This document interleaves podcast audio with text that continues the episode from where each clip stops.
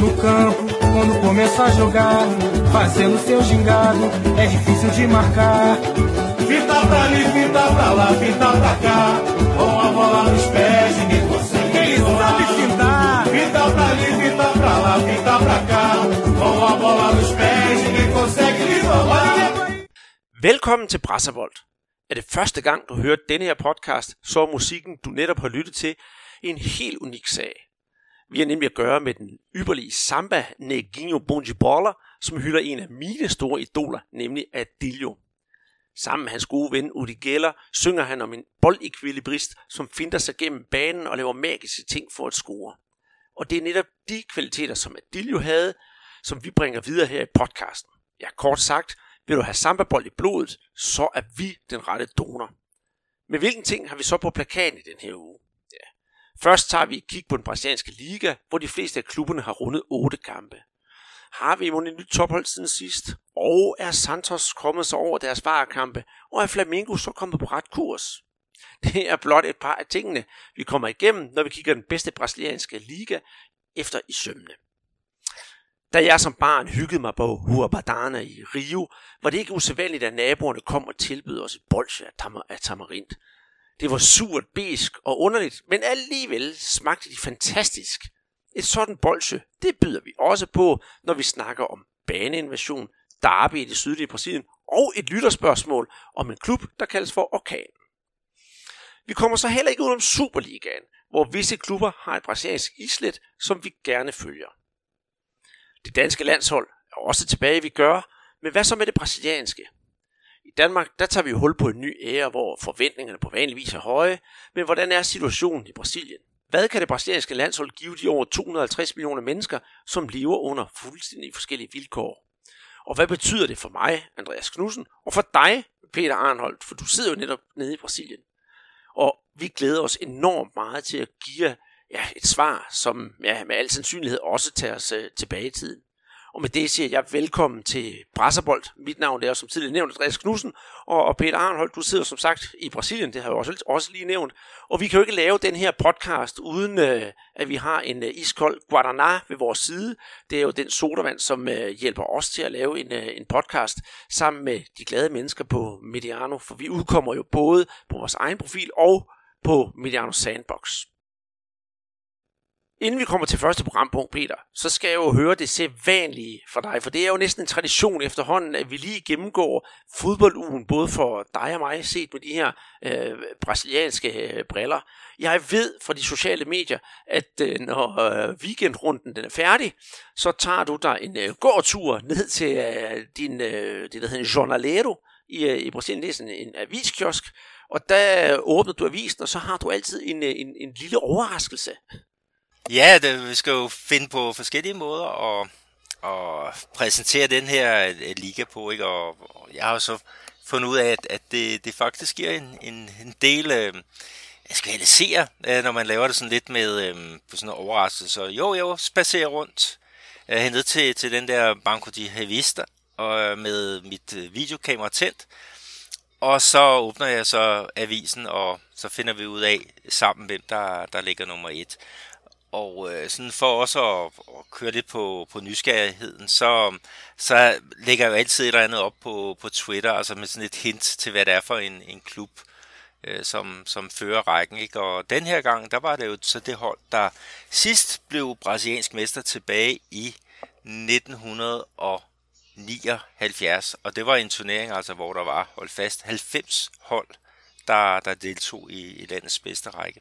Men øh, nu er vi jo så nede på, på 20, og øh, det hold, som, som fører rækken, ja, de, de, de ligger så ja, øh, nummer et efter, efter de her otte runder. Så øh, ja, det går vi så ind på, på senere øh, her. Men det er meget sjovt at, at lave, og nogle gange så trækker jeg også avisen med ned til mit sted, hvor jeg nyder en, ikke en iskold guaraná, men en rigtig dejlig acai, der er sådan et, et bær ned fra, fra Amazonas øh, som sådan indgår i sådan en lidt milkshake-agtig øh, ting, og det, det er nogle dejlige måder, og som der er en, der, der udtalte, der er sgu altid blå himmel på dine øh, videoer, og det må jeg sige, det, det er der faktisk, selvom vi øh, har vinter i øjeblikket, ikke, så, så har vi altså alligevel nogle temperaturer, der varierer fra ja, fra 10 grader, ikke? og så nogle gange, så er de altså oppe og rundt de, de 30. Men sådan er den brasilianske vinter også. Øh, vi går ind i foråret her i slutningen af den her måned.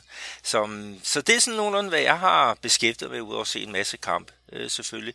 Øh, og du har også øh, haft gang i en masse ting, Andreas. Altså, jeg har jo nok mest været i gang med det med, det med kampene, Peter. Men øh, jeg synes, at det var en fornøjelse at se den video, du, du lagde op. Især, ja, især fordi der var sådan nogle hints undervejs, hvis man har fulgt med i vores podcast siden dag 1. For du åbner, du går hen og så åbner en avis, og så skriver du, eller øh, forsiden af avisen, der står der noget om Eduardo Sasha. Og der tænker jeg bare med sammen, jamen øh, han er jo tidligere internationalspiller, og det hænger jo nok sammen med det, det, det internationale nummer 1. Nu vidste jeg selvfølgelig godt i forvejen, så jeg synes bare, det var et, øh, et, et godt skjult hint. Og så kunne du lige, hvis du skulle have sagt noget med 1979, sige, at øh, hvad hed den store spiller, der spillede for, for International dengang, øh, og det er jo ingen ringer end Paolo Roberto Falcao. Jeg synes efterhånden, vi nævner ham hver gang, vi nævner International, men han var jo også en fantastisk spiller. Virkelig en, øh, en spiller, som når jeg tænker tilbage på, det er, det, det er helt op på, på, på, på øverste hylde. Men bortset fra at have fulgt med i dit øh, video, videoshow, så har jeg som sagt set nogle, nogle kampe, og jeg har været glad for, at øh, der ikke har været så meget var, som der har været i, i sidste uge. Der har været mere fodbold, og så har jeg også fået sådan noget, jeg har glædet mig til, en kamp, der startede godt og endte skidt, og, og sådan. Så det har i alt i valgt været en, en relativt god fodbolduge. Og så er jeg selvfølgelig ved at forberede mig til Superligaen, for der er jo altså nogle brasilianere, der spiller i Superligaen, så jeg skal lige have hørt, om jeg kan komme ud og se nogle kampe og få snakket noget med dem, og det glæder jeg mig til. Men det må vi altså se til den tid. Guaraná Antártica de Maués para as suas mãos. Bora lá! Den brasilianske liga, den kører som sagt på fulde gardiner derude, og 8. spillerunde er øh, netop af, øh, hvad hedder det, afsluttet, inden vi allerede går i gang med den 9. spillerunde. Jeg skal sige, at vi optager altså podcast her onsdag aften, og knap nok, når vi er færdige med at, at optage podcast, så, be, så begynder kampene. Og inden, Peter, jeg har faktisk glemt at sige noget, inden vi kommer i gang, så er der en, der har spurgt os inde på, på Facebook med hensyn til, hvor vi ser kampene henne. For der er jo ikke øh, kampe på dansk tv. Og i første podcast, vi lavede her på Sandbox, og også i anden podcast, der mener jeg også, at jeg forklarede, hvordan det hele hang sammen, og hvorfor det ikke blev vist. Men en lille nyhed har jeg da, hvis der er nogen, der har satellit-tv, og det håber jeg, at, øh, at det kan give noget forklaring her. For jeg har en genbo fra Bosnien, og han kom hen til mig her forleden da jeg sagde, Andreas, jeg har set øh, brasiliansk fodbold i fjernsynet. Nå, så, hvor har du det henne? Jamen det har jeg på nogle af de her Balkankanaler, en kanal, der hedder Arena Sport 2, og de sender altså jævnligt brasilianske kampe med selvfølgelig øh, serbisk eller bosnisk kommentator, jeg ved ikke hvad det er. Så hvis man kan tage serbisk eller bosnisk tv, så kan man åbenbart se brasiliansk fodbold. Øh, så lidt nyheder kan vi da bringe, at øh, det bliver sendt i, sendt i Europa. Men vi skal til det, som der sagt det hele handler om, og det er jo øh, det store tophold i Brasilien, International. De mødte her i sidste omgang, øh, i sidste runde, der mødte de Bahia, og vi delte sådan lidt øh, kampene mellem os, Peter, men da jeg sad og så introen til den her kamp, øh, International Barriere, for det er dig, der har set den, så øh, lagde jeg jo mærke til, at jeg synes, at Inter de stillede simpelthen op i en ny, frygtelig, efter min mening, frygtelig grim, orange stribet trøje, fordi for mig, der er International, det er den der øh, blodrøde trøje, som bare er, er så ikonisk i Brasilien. Ingen streger, ingen dekadar, ikke noget som helst. Øh, at det er bare det sædvanlige reklamestånd, fordi nu skal vi ud og reklamere, for vi har fået nye øh, trøjer i år 2020. Ja, det er meget typisk, og da jeg tændte for, for fjernsynet og, og satte den over på, på den her kanal, øh, der var der også lige før jeg var gået hen, og jeg skulle hen og slå på, på siden af fjernsynet, fordi jeg tænkte, det var godt nok ved at stå af. Men øh, den, den var god nok. De havde øh, valgt nogle, nogle andre trøjer. Jeg ved faktisk ikke, om, om det er deres tredje trøje. Det, det kunne det godt være, men, men altså, der bliver jo lanceret et, et hav af, af, af trøjer lige, lige for tiden, ikke? Og øhm, der, der er, jeg vil se, hvad er det med, med Superliga øh, trøjerne. Øh, der er der også kommet en, en del nye, ikke? Og faktisk en på, på Twitter, der har været så fin og, og, og give dem en, en karakter. Øh, både for det, for det ene og for det andet øh, slags udtryk. Det kan være, at vi også skulle lave sådan en, øh, Andreas. Men, men den her, den, den får altså heller ikke gode karakterer for, for mig. Men ja, men det var jo et eller andet sted en, en kamp, hvor ja, der kunne kun findes en øh, vinder, ikke? og det var, var international. Øh, Bahia, øh, som var deres modstander, ikke? de kom med en midlertidig træner i Claudio Prates, som jeg faktisk kender fra, da han var her i America Mineiro. Der var han øh, øh, assistenttræner, og det var faktisk ham, der fandt øh, øh Richarlison nede på deres U20-hold øh, på et tidspunkt, hvor de manglede nogle angriber på deres hold i Serie B. Ikke? Og det var ham, der, der, der anbefalede, at man tog ham op. Og øh, det gik jo det gik jo meget godt, må man så sige. Men, øh, men den her kamp var altså sindssygt svær, men, men øh, med den her midlertidige træner, altså, så lykkedes det alligevel for Bahia at komme foran. Det var Rodriguinho, som var iskold, da han, han fik øh, muligheden øh, til at putte den ind. Øh, men den, den holdt altså ikke så længe. Øh, Patrick, øh, venstrekanten for, fra International, han får altså udlignet, og det er altså et, et oplæg fra målmaskinen øh, Thiago Gallardo, øh, som vi også har snakket om en, en øh, del gange. Øhm, men altså en, en underholdende første halvleg, ikke? men altså to kasser, der, der bliver, bliver annulleret. Øhm, altså korrekt nok, men, men alligevel lidt, lidt drama.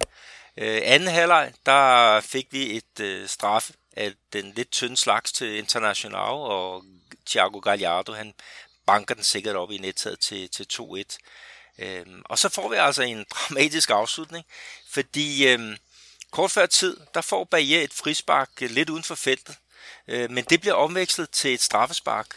Og øh, det er også noget, hvor man er, er via var, fordi at, at billederne viser, at mens at øh, Rossi han kommer, han kommer driblende mod, mod feltet, så bliver der altså begået et, et benspænd af en international spiller ind i selve feltet. Og, øh, og det får var altså fanget, og, og det betyder, at der er, der er straffespark. Og det bliver altså øh, sikkert omsat af Clayson øh, til, til slutresultatet 2-2. Så, så en rigtig god kamp af, af et godt resultat af Barriere, og, og fint for Claudio Prates, at, øh, at han også øh, får noget succes som, som øh, midlertidig træner. Øh, han får så ikke lov til at, at beholde øh, øh hvad skal vi sige, tøjlerne så længe, fordi at, at Barriere, har netop annonceret ny træner. Det bliver ingen ringer end den tidligere landstræner Manu øh, Menezes. Men, øh, men lidt skidt for, for International, ikke? Altså, det er anden kamp i træk, at de smider en sejr i, i overtiden, ikke? Og det skete jo ja, sidst der mod, mod Palmeiras, ikke? Og så nu mod, øh, mod Bahia. Men, øh, men alligevel så er det jo nok til, at de, de fører rækken her efter, efter de her otte øh, spillerunder. Men, øh, men øh, vi må se, om, om de kan hvad skal vi sige, undgå at lave de her dumme pointtab øh, til, til sidst. Jamen, det er rigtigt. Øh, men, men måske, øh, øh, jeg ved ikke om det, øh, om vi allerede kan sige noget nu, men jeg synes, det, det minder måske lidt om det, hvad hedder han, øh, Fabinho Fantastico, han fortalte mig, at han, han synes, at international overpræsterer en lille bit smule, og, og holdet ikke har, hvad, det skal, altså, hvad der skal til for at, at gå helt til tops i, i sæsonen. Men øh, uanset hvad han har sagt, så synes jeg, altså, det er rigtig, rigtig flot, at de stadigvæk holder fast i, i, i førstepladsen. Og ja, de har jo sådan set øh, kan man sige, et, et lille forspring ned til, til nummer to, jo, som er San Paulo. Og det var så den kamp, der spil, blev spillet samtidig med internationalkampen. Altså San Paulo Fluminense. Fluminense, de har jo faktisk gjort det ret godt her inden for, ja, i det hele taget den her sæson, og har taget nogle, nogle, nogle pæne skalpe, så alt lå jo til, at vi skulle have det her São Paulo-hold, som får de her smalle sejre mod Fluminense, der kunne lave et, et godt resultat. Og Fluminense, de startede altså med føn og klem, og spillede noget, der mest af alt bare kan kaldes overfaldsfodbold. Og jeg tænkte, det her, det bliver rigtig, rigtig godt. Og det startede jo så også godt for Fluminense. For Wellington Silva, han banker dem foran på øh, et rigtig, rigtig flot langskud. Altså 1-0 til Fluminense, og jeg skal sige, at øh, da de sad og målte i pausen, så havde bolden en hastighed på 95 km i timen. Så der var altså smæk for skillingen. Og bedst som man tror, det, det går godt for Fluminense, så kommer São Paulo altså til, et, øh, til, til en stor chance. Der er hjørnespark til São Paulo, øh, og bolden det bliver forlænget ind i feltet, og så får Brenner fod, øh, foden, foden på bolden. Bum, 1-1. Okay, det kunne øh, Fluminense måske godt leve med, og så skal de tilbage i kampen. Men de mister simpelthen en lille smule tempo, lidt efter lidt. Og da der er gået 5 minutter af anden halvleg, jamen øh, bum, så står der altså, så står der altså 2-1. Og jamen, altså, øh, så fortsætter det også sådan for, for, for Fluminense. Det er bare en, øh, en udtur. Og især Brenner, han stråler. Virkelig, han stråler. I det her mål til 2-1, der afdribler Brenner fire mand og skyder bolden på stolpen næste søndag, han ikke får den, i, får den i mål. Og så ryger riposten ud til Luciano, som så, så banker den i mål. Og Fluminense, de skifter ud. De sætter Paulo Nikiganso på banen for at få sådan lidt mere dynamik på, på midtbanen, for han kan være sådan en ret god spilfordeler, og det der med, at han kan, han kan drible sig igennem alt. Men det lykkedes bare ikke. De, de går fuldstændig i, øh, i stå, Fluminense. Og fire minutter ind i overtiden, jamen der, der bliver det simpelthen lukket og slukket. Øh, Victor Bueno, han øh, banker den ind, øh, og det er jo altså, ja, bare synd og udtur. Og Fluminense var simpelthen bare hammerende opmærksom med det her mål. Det er et frispark, og man tror, okay, er der frispark eller ikke frispark, og det var der så, og så bliver det bare taget, før de overhovedet opdager noget som helst.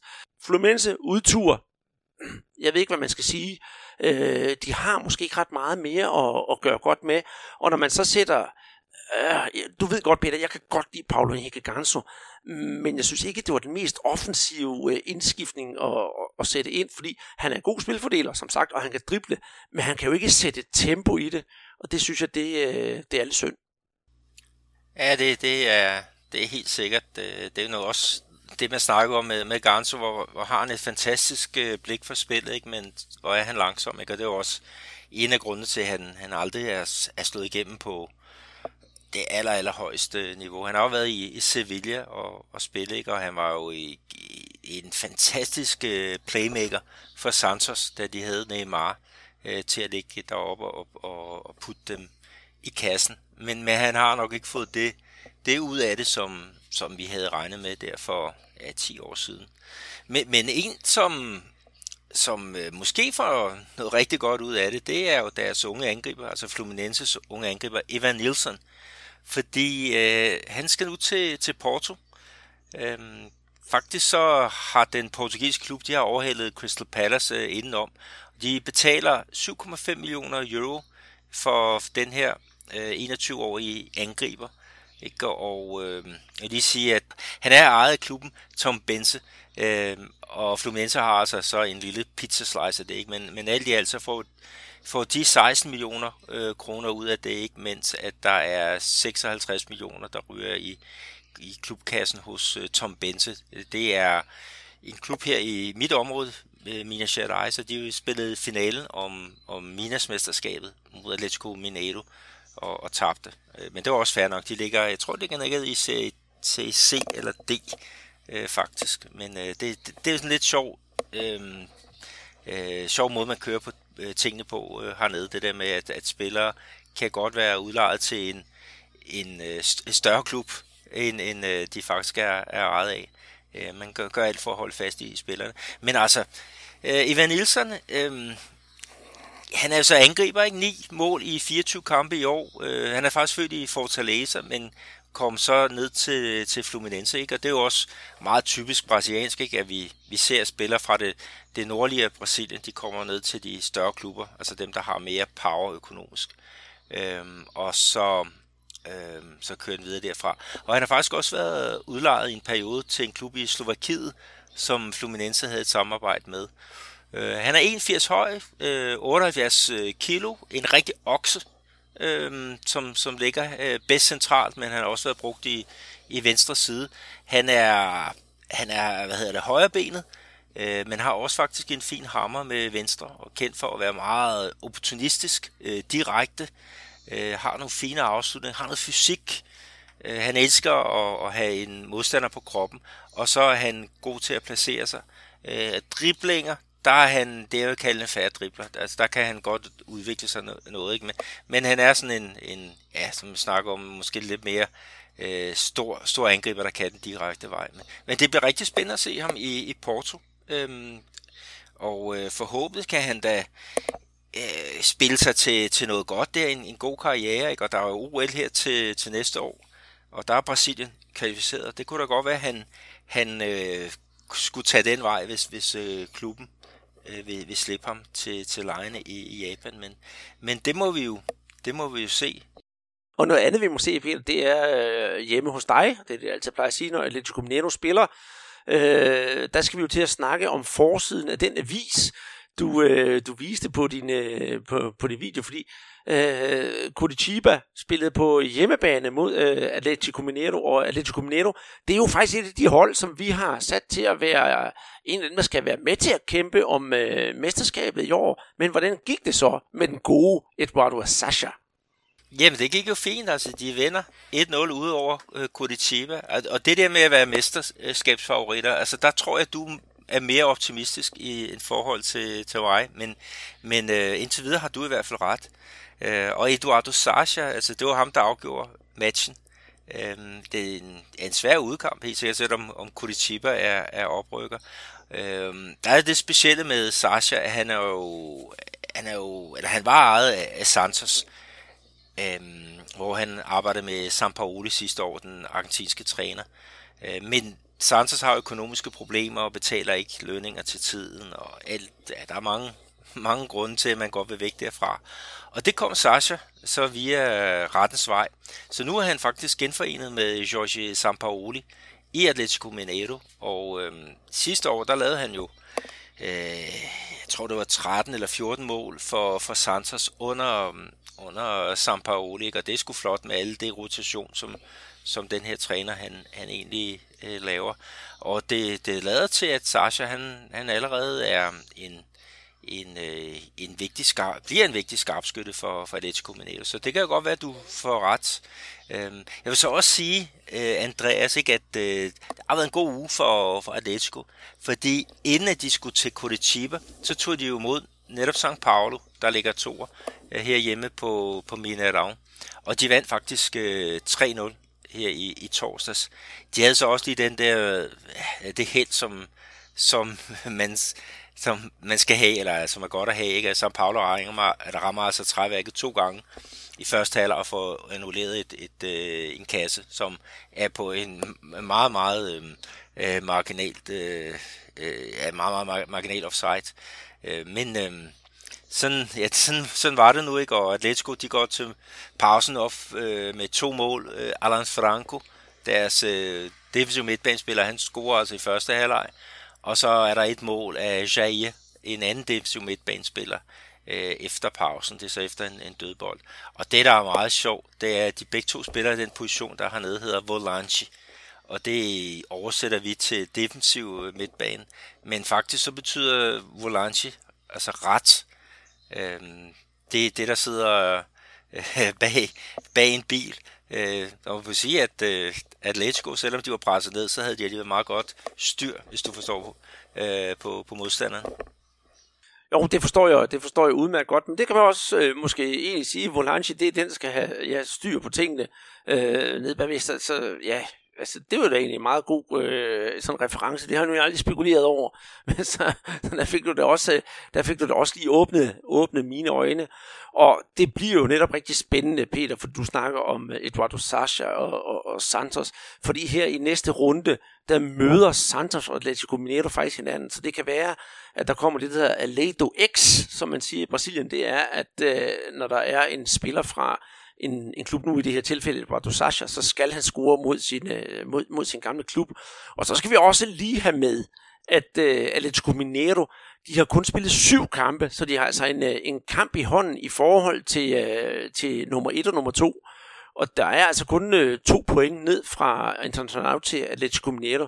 Så det bliver enormt spændende, og jeg synes at toppen her, de første fem hold, der ligger i, i spidsen i brasiliansk liga, de ligger så tæt, at der skal jo ikke ret meget til, før det hele det tipper over til den ene og over til den anden side, og det synes jeg, det er super spændende at følge med i, så man bliver nødt til, måske hvis man kan følge, følge med i kampene på, på flere platformer. Jeg kan for eksempel godt sidde og se en kamp, og samtidig over computeren have en kamp kørende i radioen. Så ja, man, bliver, man skal jo følge med, og det, det er jo det, der gør det underholdende. Og underholdende, øh, det var det måske også for dig, for dit øh, yndlingshold, Peter, nummer 4 på øh, på, i, i ligaen, det er jo Vasco. Øh, de øh, spillede på hjemmebane mod Atletico Paranaense, og jeg lagde op på vores Instagram-profil det smukkeste billede af San Januario. Jeg ved ikke, om du, øh, om, om du så det. Sådan med solnedgang, og hvor man i hele taget kunne se, øh, hvor, hvor, hvor pittoresk det stadion det ligger. Og, og jeg havde sådan lyst til bare ja, tage, sætte mig ind i en flyver, og så ville jeg ned og se fodbold på, på San Januario. Øh, var skulle de vandt, men hvordan gik det? Ja, de vandt 1-0 over Atletico Paranaense, ikke? og det var et, et mål, som faldt øh, ret tidligt i, i kampen. Det var allerede efter 6 minutter.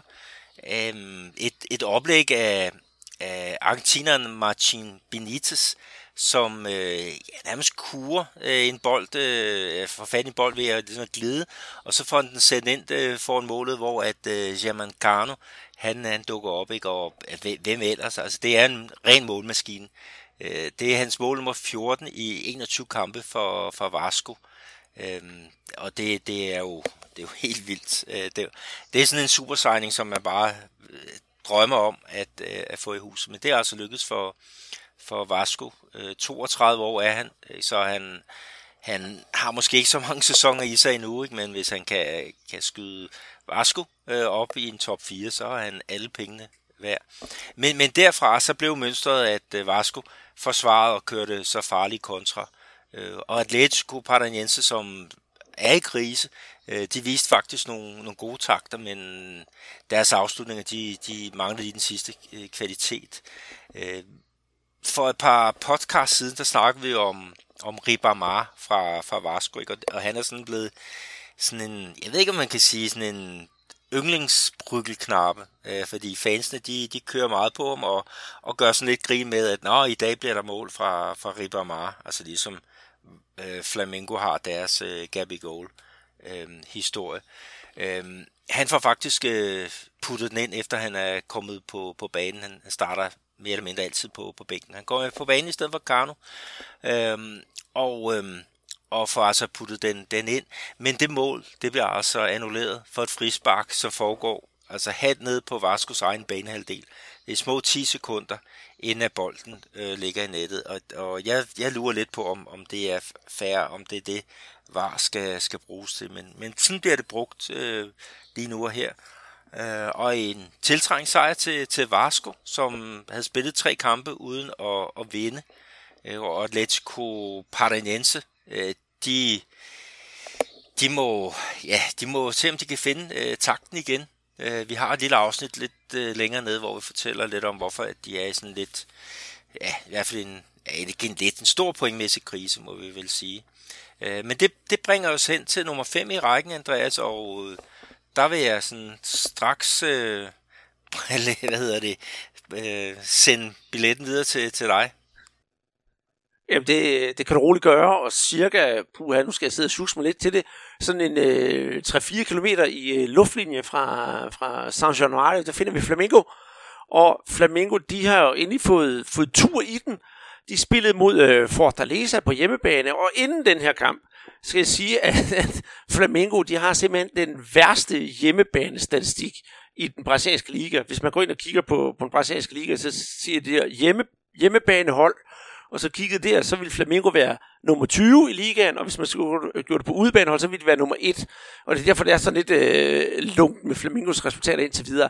Men i denne her omgang, hjemme mod Fortaleza, der vinder de rent faktisk 2-1, og de vinder på, ja, Oje den go, go du Gabigol. Altså, fantastisk, at øh, Gabigol han endelig kom på, på måltavlen, og han var endda ikke engang startende. Men inden vi kommer til at snakke om Flamingo, så vil jeg altså gerne rose modstanderen fra Fortaleza.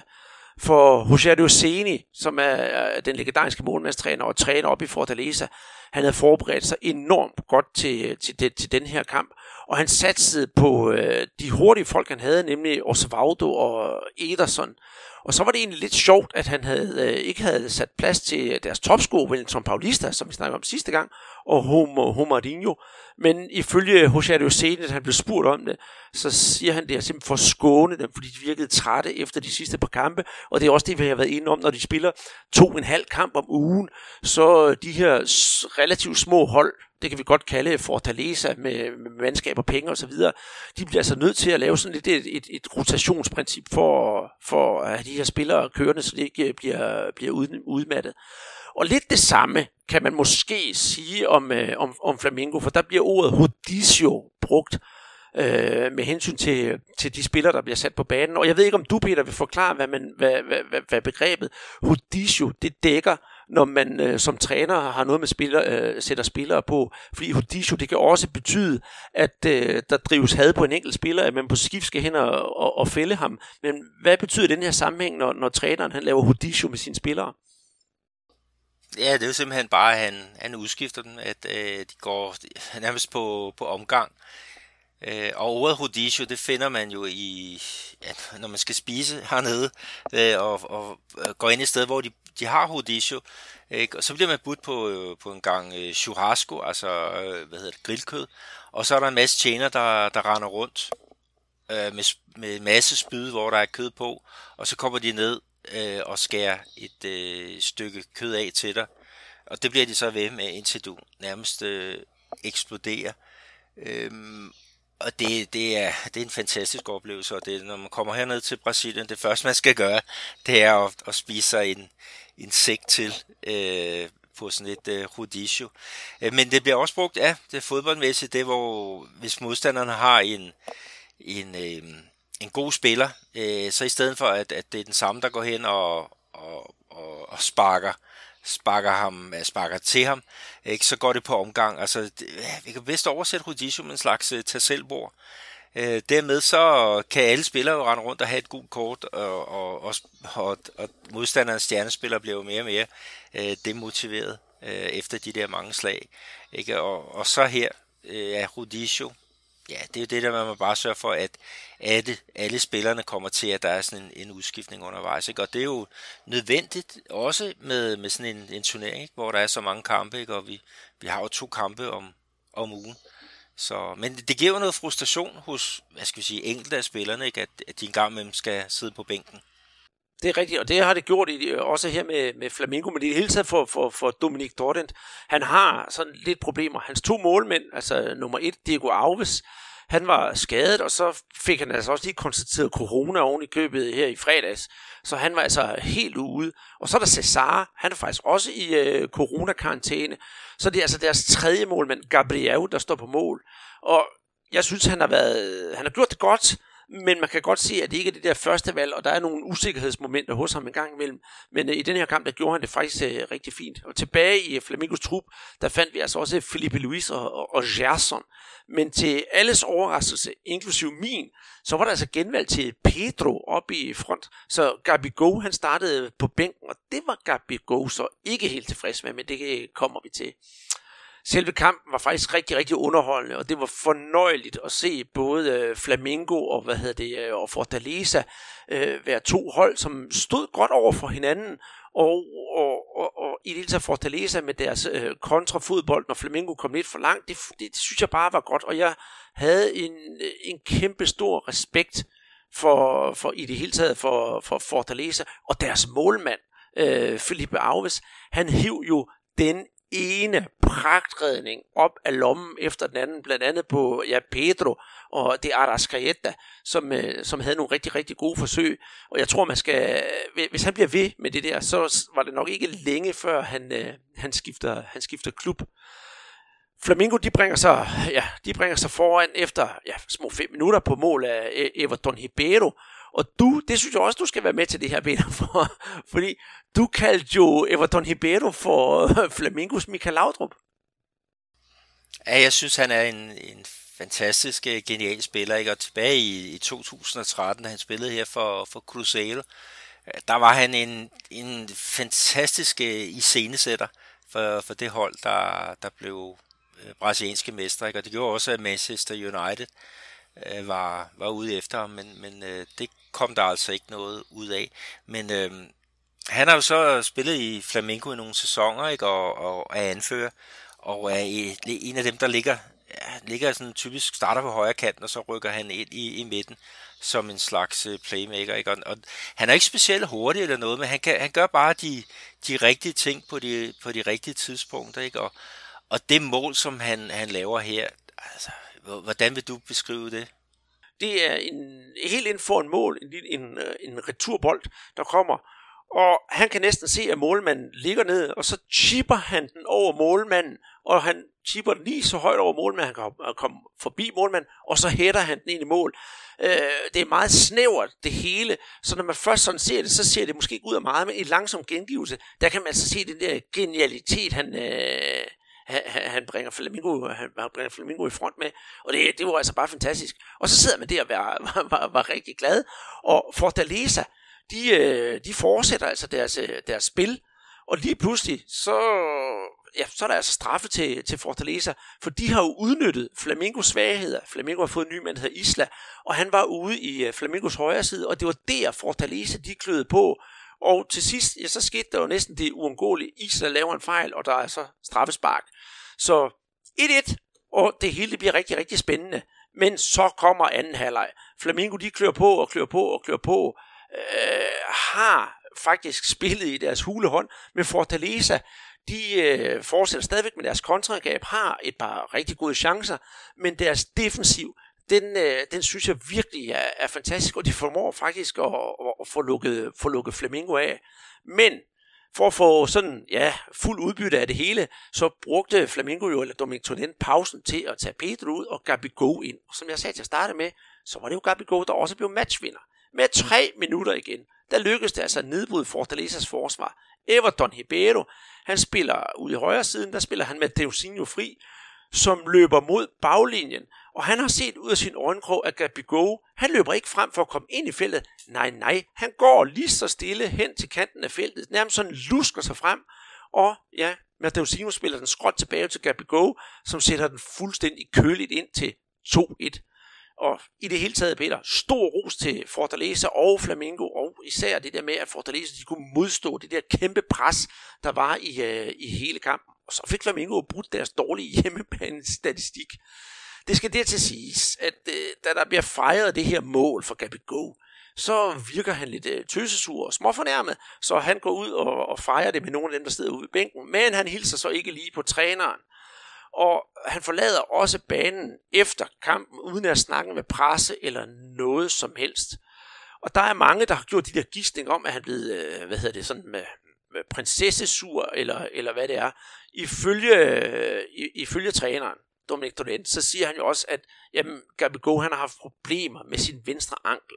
Derfor var han for eksempel ikke med på Bahia og startede på bænk mod Fortaleza.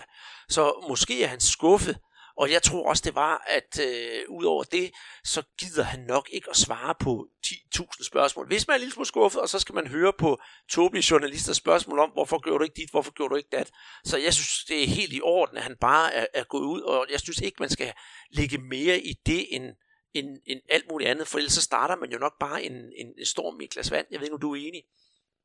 Jo, jeg er helt enig. Men det er jo også det der med, når man er angriber, når man er Gabby Goal, altså så har man en speciel psyke, og han vil bare spille hele tiden, og han vil lave, lave mål. Ikke? Og det er det, det, der driver ham. Og det var også det, som hans tidligere træner, øh, George Jesus, øh, han fortalte, ikke, at, at øh, hvis man prøver at lave om på, øh, på Gabby Goal, så kan det godt være, at man får en, øh, en, en, hvad skal vi kalde det, en mere skråstrej sympatisk, eller hvad hedder det, gåsøjne sympatisk spiller, men, men man tager også det, det, øh, det der helt specielle, som han kan øh, ud af ham. Så, så han skal bare have frit slag, han skal have lov til at være sur.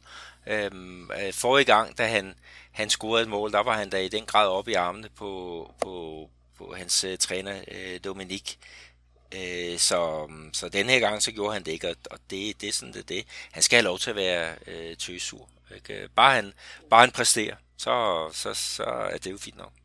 Det er rigtigt. Og nu skal vi også sige, at Flamengo de har altså ikke tabt fem kampe i streg. Og de sidste tre, det er altså med, med, med fuld udbytte. Så hvis det her det fortsætter, så stormer de jo altså frem til, til den første plads, de gerne vil have. Og alt det der med folk, der har skældt Dominik Torrent ud, det tror jeg så småt, siger jeg, så småt, man godt kan begynde at pakke sammen igen.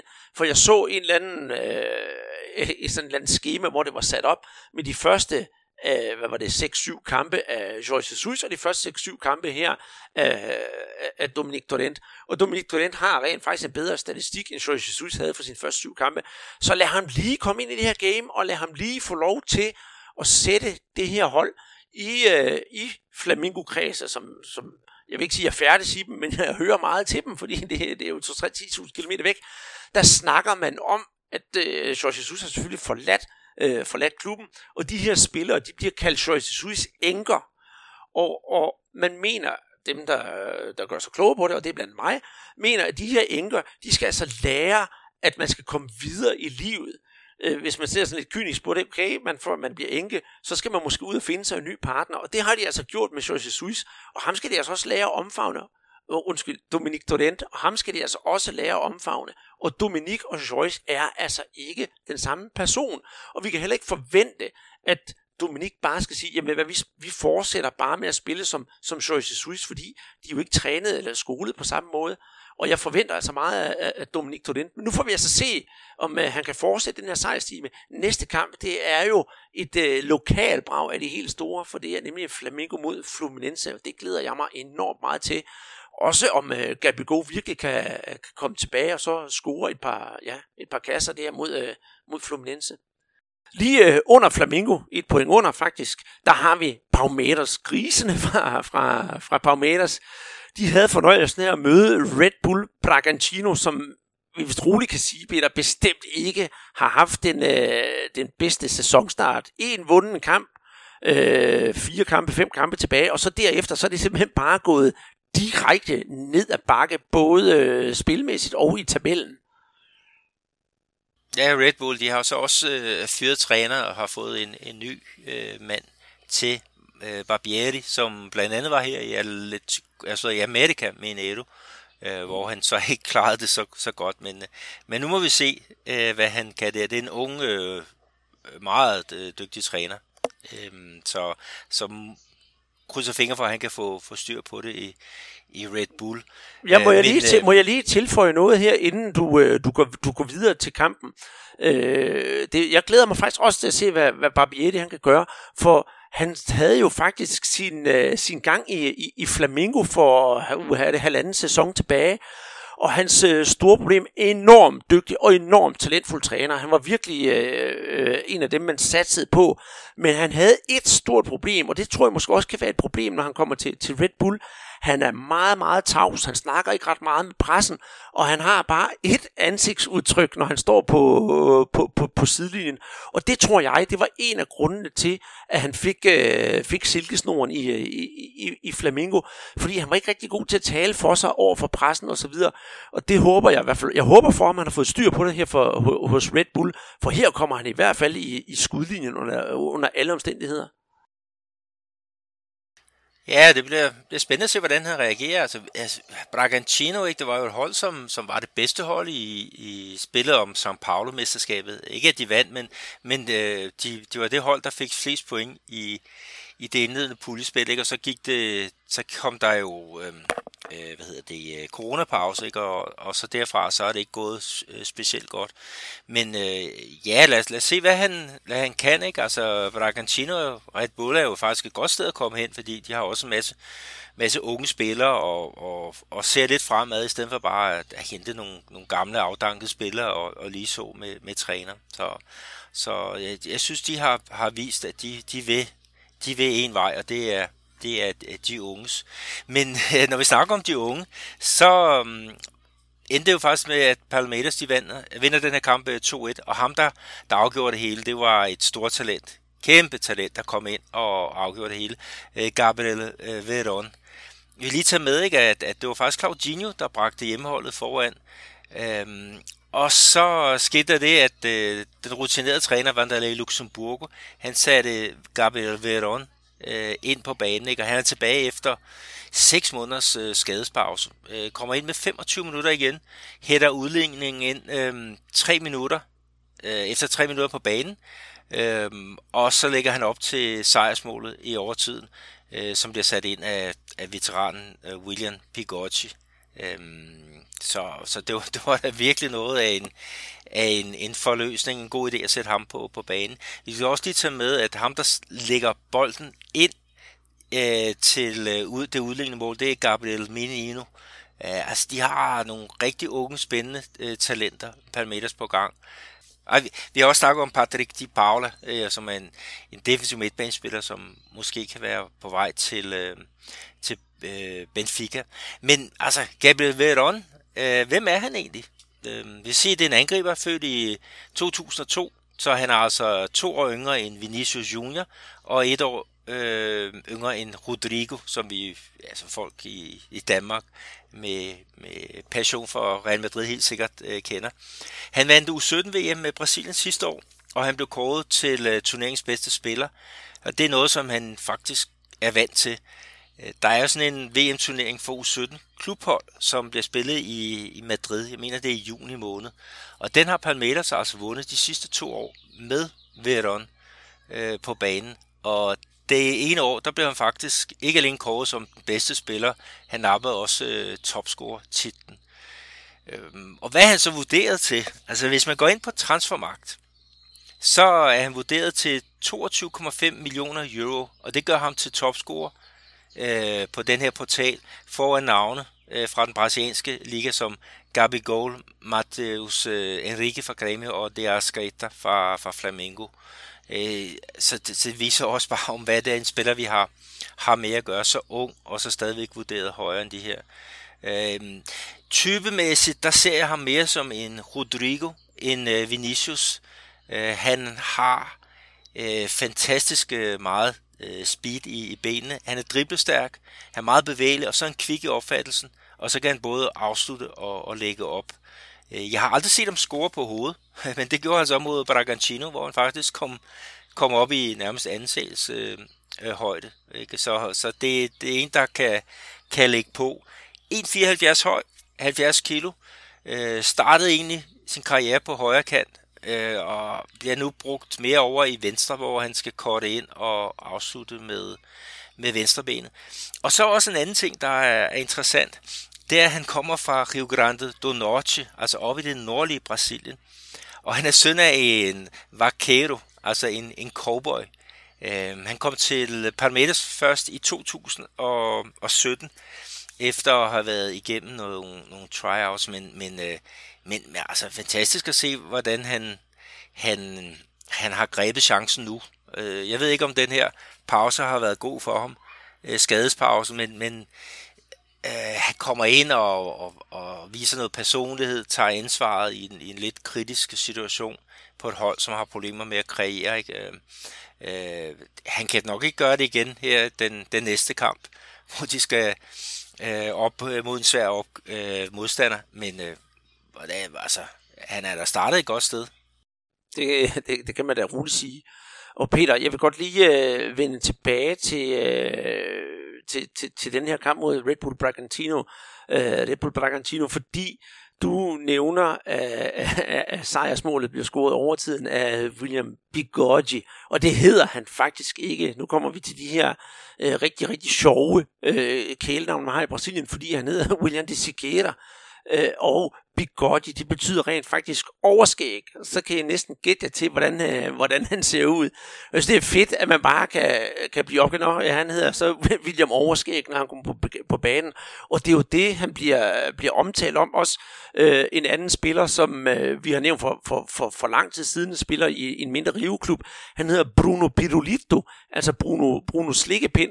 Og det er ikke noget, man siger øh, nedladende om folk, fordi de bliver kaldt overskæg eller slikkepind, eller for den sags skyld, når vi snakker om øh, Adilio, som er Neginho Boller, den, øh, den lille næger, som er god til at spille fodbold.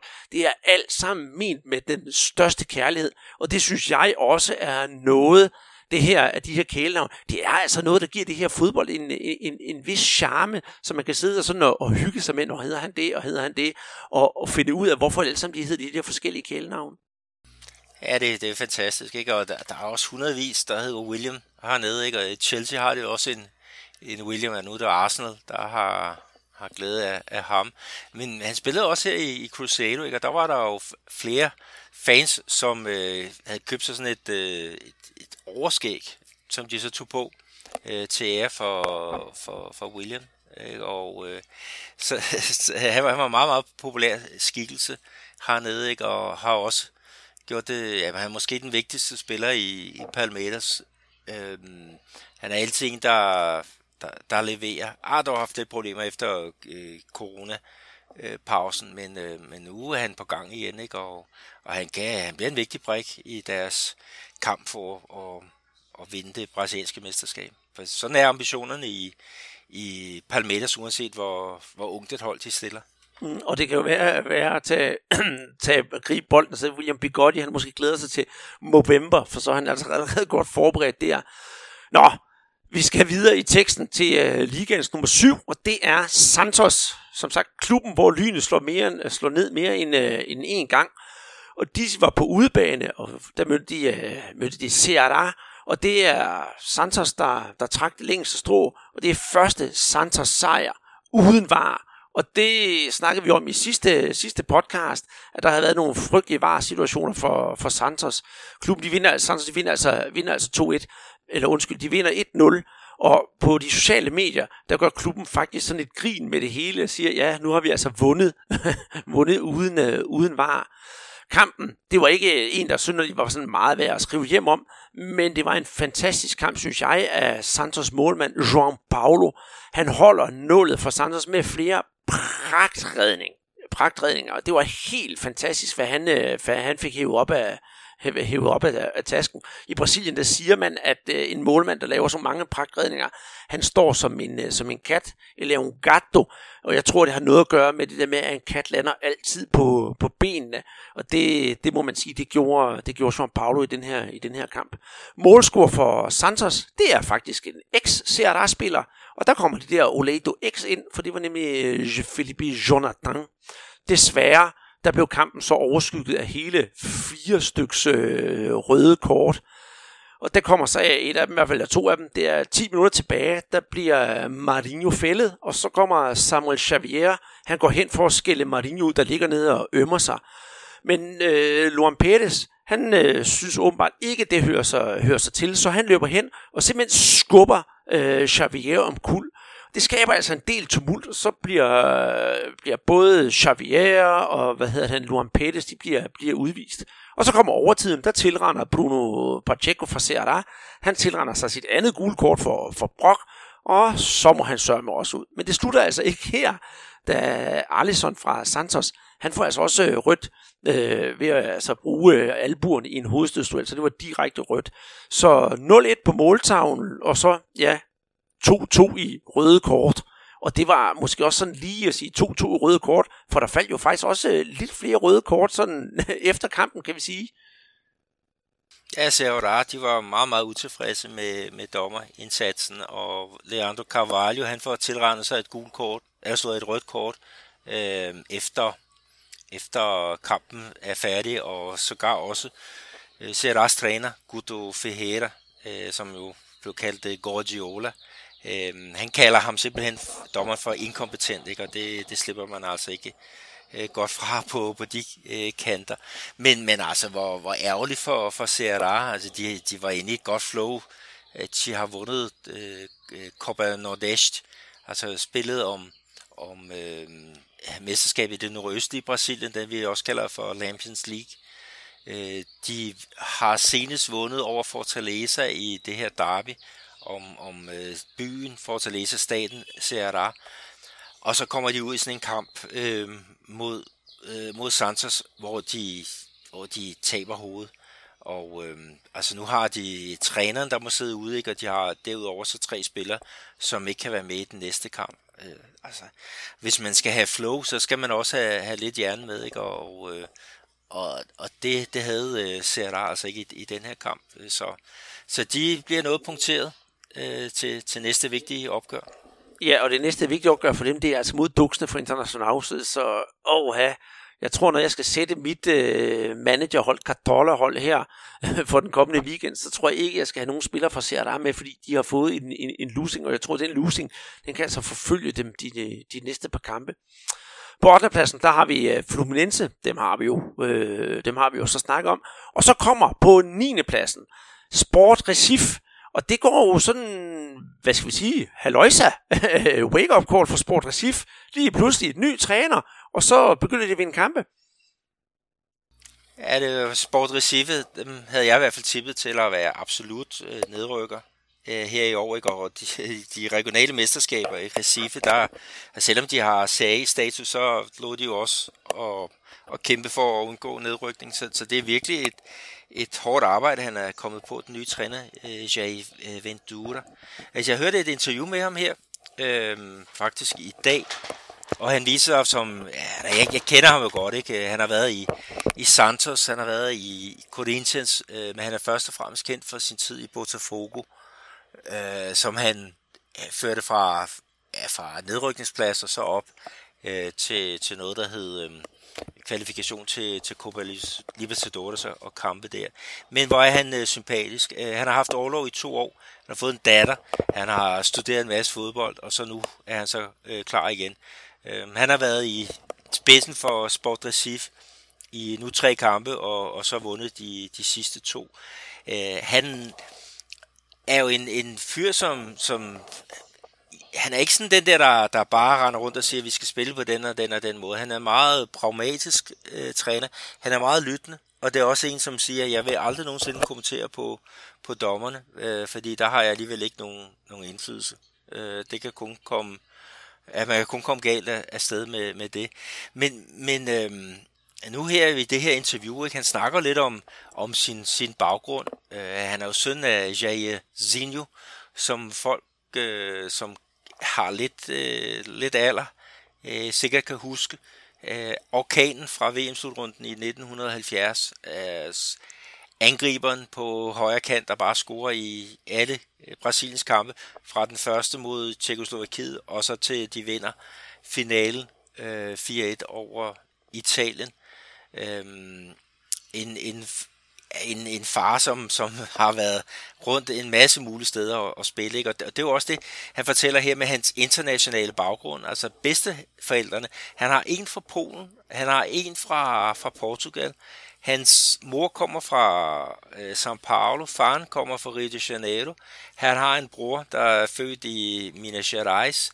Han har boet øh, i Holland, han har boet i Grækenland, han har boet i Frankrig, han har boet i i Gabon, og han har boet i, øh, i Arabien. Jeg ved ikke, om det er de i forenede øh, arabiske emirater. Det, det ved jeg så ikke. Men, men al den der baggrund, han har, ikke, det gør jo også, at han virker som, jeg ved sgu ikke, sådan en meget øh, tolerant menneske, meget, øh, hvad hedder, tænkende øh, menneske, ikke? Og som han siger i det der interview, altså, hvordan pokker kan han tillade sig at, og, og, og dunke øh, hvad skal vi sige, en, en, øh, et specielt folkefærd oven i hovedet, fordi han er selv et resultat af, af alle mulige, øh, og, og det synes jeg er, er meget, øh, er meget dejligt at høre sådan en, en træner, der, der, der kommer ud og fortæller sådan nogle ting, at det ikke bare er, er fodbold, man har ligesom et, ved jeg sgu ikke, lidt, lidt verdensmand øh, øh, udsyn. Øh, så jeg, jeg håber virkelig, han får succes. Altså han er kun 41 år, øh, en ny træner, ung træner. Øh, han fortjener al den medvind, som han kan få. Og hvis han kan føre sport øh, Recife op øh, i midten af rækken, i hvert fald de undgår nedrykning, så har han immer væk øh, gjort et fantastisk stykke arbejde. Mm. Det kunne være, at han skulle øh, ringe til sin øh, trænerkollega Gudu Ferreira, og så fortælle ham, hvordan man, hvordan man omtaler dommer og så videre. Så kunne det være, at det kunne undgå nogle, øh, nogle røde kort til, øh, til, til Ceará-træneren. Men apropos CRA, de ligger jo på, på 10. plads. Dem har vi jo så også rundet. Så skal vi til nummer 11. Og der finder vi Corinthians, som øh, mødte Botafogo i et øh, 2-2 opgør. Og den har du også set, Peter, for der, det var en af dem, jeg sprang over. Ja, man bliver nødt til at springe noget over med alle de kampe, øh, der er. Ja, 2-2, altså øh, Abdel Landsholdsbakken Fagner, han øh, bringer Corinthians foran øh, på straffe efter 10 minutter, og så får Botafogo's nummer 10, Bruno Lazario, han får så udlignet midt i første halvleg. Øhm, efter pausen, der er faktisk øh, Salomon Kalou, øhm, der kommer øh, der på pletten og, og scorer til 2-1 med et kvarter igen. Men øh, Ivorianer, han bliver altså ikke matchvinder, fordi gode gamle, lange Jo, han redder et enkelt point til Corinthians i, i overtiden. Men øhm, øh, der er krise i, i Corinthians, øh, det skal der ikke herske tvivl om. Altså der er meget, meget store ambitioner i, i den klub. Og lige i øjeblikket, der er mønstret, øh, de vinder, spiller uafgjort, taber, vinder, og nu spillede de så uafgjort, og det betyder, at de så nok taber næste kamp, og det er ikke så godt. Øh, fordi det er nemlig mod ærkerivalerne fra øh, Palmeiras, og det er på torsdag i endnu et øh, Derby Paulista. Øh, og de to hold, øh, de spillede så sent som for, jeg tror det er en måned tilbage, der spillede de finale om São Paulo-mesterskabet, ikke? og der vandt øh, øh, Palmeiras. Øh, så så den, den kære øh, Corinthians-tjener Thiago Nunes, han skal virkelig øh, se, om han kan få lidt liv i, i sine tropper, fordi ellers så kan han godt risikere at ryge ud, uanset om ledelsen siger, at de bakker ham 100% op. Ja, der skal i hvert fald til at, der skal i hvert fald til at ske noget i, i, i klubben. På 12. pladsen, der har vi Bahia, det har vi selvfølgelig også snakket om, og så 13. pladsen Fortaleza, og på 14. pladsen, der kommer altså et øh, nyt hold, som vi ikke har fået nævnt endnu. Og jeg øh, føler, at det er lidt underligt at sige på 14. pladsen, for der finder vi altså Gremio. Og Gremio spillede altså ude mod Atletico Goianense i en øh, kamp, der, der endte 1-1. Øh, Edson, han åbner ballet for hjemmeholdet, og så Izaki, han, øh, han udligner. Atletico, de er altså uden sejr her i de sidste seks kampe i Serie A. Men øh, ja, hvad skal vi sige, for Gremio er det jo altså ikke meget bedre. Øh, de sidste kampe Gremio har spillet, der har det været uafgjort, tabt, uafgjort, uafgjort og uafgjort. Så jeg tror, at den gode Renato Gaucho for øjeblikket, han sidder nok, øh, jeg tror ikke, jeg ved ikke, hvor varmt han sidder i, i sin stol, men han kan da ikke have den bedste smag i munden. Nej, han, han, vil, øh, han vil vinde, ikke? men øh, det har vi set før, at, at de har problemer i, i ligaen. Men øh, han er sådan en rigtig koptræner. Altså, det, han har vundet Copa Libertadores øh, med, med Cremio, det var 2017. Øhm, og han har altså været, været rigtig god også i pokalturneringerne. Øh, han har hentet en del pokaler, jeg tror det er fem eller seks i den tid. Han har været træner her i, i denne omgang for, for, for Cremio. Men, øh, men de, de skal nok komme i, i gang igen. Altså han, han ryster ikke på hånden.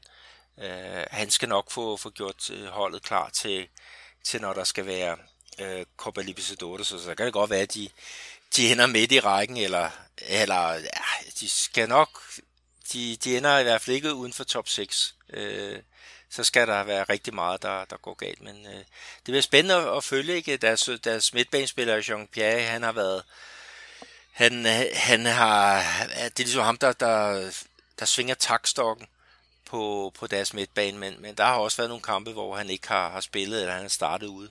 Så, så øh, du kaldte det jo Rodisio. Øh, jeg ved, at, øh, at Renato Gaucho, han kan godt lide, lide at spille hvad hedder, strandvolley og, og nyde en enkelt shop, så han kan også godt lide Rodisio, både på restaurant og i, i egen klub. Jamen, så, så, så det er det, han skal have. Og ved du hvad, øh, jeg vil også godt forsvare øh, Renato Gaucho, fordi han har, altså det der med at være en sympatisk træner, det har han med sig. Så, så jeg tror også, at han får meget, meget længere snor hos både fans og, og presse osv., fordi han er den person, han er. Og som du siger, hvad, hvis vi kommer langt i Copa Libertadores eller den brasilianske pokalturnering for den sags skyld, så kan man altså godt tilgive, øh, at man måske kun ender som nummer 4, hvis vi skal helt frem til, til semifinalen eller finalerne i, i, i Copa Libertadores. Men øh, ja, nok om øh, Renato Gaucho for, for, for den her gang. For vi har jo næsten fået talt øh, alle holdene igennem på, på, på den ene og på den anden måde. Og jeg tænker sådan for, for god ordens skyld, Peter, om vi egentlig ikke lige skal, skal køre sådan en stilling igennem her i, i ligaen, fordi nu har vi snakket om det ene hold, og det andet hold, og det tredje hold, så kan det godt være, at man bliver lidt forvirret. Så det, øh, vi er nået til, det er, at vi her efter otte runder, der har vi International på en øh, relativt solid førsteplads med 17 point, et enkelt point foran uh, São Paulo, der også har spillet 8, 8 kampe, der har 16 point. På tredjepladsen Atletico Mineiro med en kamp i hånden. På fjerdepladsen Vasco med 14 point, også med en kamp i hånden. Og så på femtepladsen Flamingo. Og på sjettepladsen Palmeiras. Flamingo har spillet 8 kampe, og Palmeiras har spillet 7 kampe. I bunden, der finder vi på 17. pladsen Curitiba med 7 point efter 8 kampe. På 18. pladsen Atletico Goianense på Øh, med øh, 6 point efter 7 kampe. På 19. pladsen Red Bull Bragantino med 6 point efter 8 kampe. Og så på Jumbo-pladsen Goiás med 4 point efter 6 kampe. Men vi skal jo også have vide, hvem der er topscorer i, i den brasilianske liga, Peter. Og den, øh, den ære får du at fortælle. Ja, men uh, øh, topscoren hernede, det er Thiago Gallardo fra International. Han har lavet seks mål. Uh, Cano fra Vasco da Gama uh, har lavet fem. Og så har vi nogle stykker med fire scoringer, og den ene det er Gabriel Barbosa øh, fra Flamengo, Felipe Bastos fra Vasco, og så Marinho fra, fra Santos. Øh, vi lige også tage med, at, at topscoren, han er ikke alene topscorer, han er også blevet kåret til den bedste øh, spiller i Serie A i, i august måned. Det var så ligaen, og jeg håber, I kunne følge med i det hele derude, eller så må man jo gå ind lige på en eller anden oversigt på, på, på nettet og se, hvem der ligger nummer et og så videre. Men nu er det altså tid til, at vi skal have noget væde i halsen, Peter, og det er netop med en, en kold guadagnar. Så sætter jeg en, øh, en, en skiller på, og jeg tænker på, om øh, nu skal vi til at snakke om Atletico Paranaense her bagefter. Skal vi ikke høre Atletico Paranaense, lidt, lidt af i hvert fald Atletico Paranaenses hymne, mens vi får, øh, får, får skyllet ganen? Atlético, Atlético, conhecemos teu valor. E a camisa rubro-negra Jeg håber, I nød at lidt af Atletico Paranaenses øh, øh, sang her, for nu skal vi altså til at snakke om øh, orkanen i det, i det sydlige Brasilien. For vi har fået et øh, spørgsmål inde på Twitter fra Jesper Hansen, og det er vi utrolig glade for som øh, skriver, kan I give en kort vurdering af Atletico Paranaenses trup? Hvor stærk er den PT? Og hvad med deres nye træner? Er han et stort navn? Det kan vi sagtens, men jeg synes først, Peter, så skal vi måske lige sådan runde klubben lidt, fordi øh, så kan det give et indtryk til, til jer derude. Hvad er Atletico Paranaense for en klub? Øh, sådan et kort om klubben. Den blev grundlagt den 26. 3. 1924. Deres hjemmebane, den her Arena Bachata, og der er plads til 43.000 tilskuere, og det er en kunstgræsbane. De har samlet været med i 43 sæsoner i den brasilianske, øh, bedste brasilianske række, og har, en enkelt, øh, har vundet en enkelt gang, det var tilbage i 2001, og så fik de sølvmedaljer i 2004, og de har været ude af, af, af rækken tre gange, og det har været i 1989, 1993 og 2011. Truppen de har som vinder af, har vundet Copa Sudamericana tilbage i 2018 og den brasilianske pokalturnering i 2019. Og det er altså to ting, som man ikke kan komme forbi i den her klub, og det er noget, man er rigtig, rigtig stolte over. Men dog mangler de at komme helt op på den øverste hylde i, i ligaen. Klubben har gennem de sidste mange år kæmpet for at finde en, en rød tråd, og har faktisk et af Brasiliens allerbedste akademier. Den røde tråd, den har givet, som nævnt givet pote i 2018 og 2019, men klubben har det problem, at man har solgt nogle af dem, som har kunnet være med til at løfte niveauet for klubben, og som også var med i, uh, i, i, i sidste års succes i 2019. Den ene, det er faktisk venstrebakken Henan Lodgi, som er råd til Atletico Madrid, og midtbanespilleren Bruno Guimaraens, som øh, PT spiller i, øh, i, i Lyon. Og så samtidig med, at de to de smuttede, så smuttede deres træner Thiago Nunes også til, til Corinthians. Så hvad nu, kan man så spørge sig. En del af truppen er faktisk stadigvæk den samme, som var med til at høste den der succes i 2018-2019.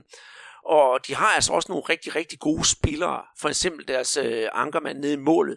Han hedder Santos, og han betragtes faktisk som at være en af ligaens allerbedste, og på et tidspunkt, der var han altså også ind over det brasilianske landshold til et par venskabskampe, men det blev dog ikke til spilletid. Af andre spillere, der synes jeg godt, vi kan nævne en som øh, Thiago Heleno og den øh, rutinerede kandangriber Nikau, og de to, de kender simpelthen klubben ud og ind, fordi de har altså været der i øh, nogle år. Helt oppe i front, der har man en ung herre, der hedder Bisoli. Han er 22, og han er altså blevet lidt af en darling for, for både på holdet og for, for, for publikum.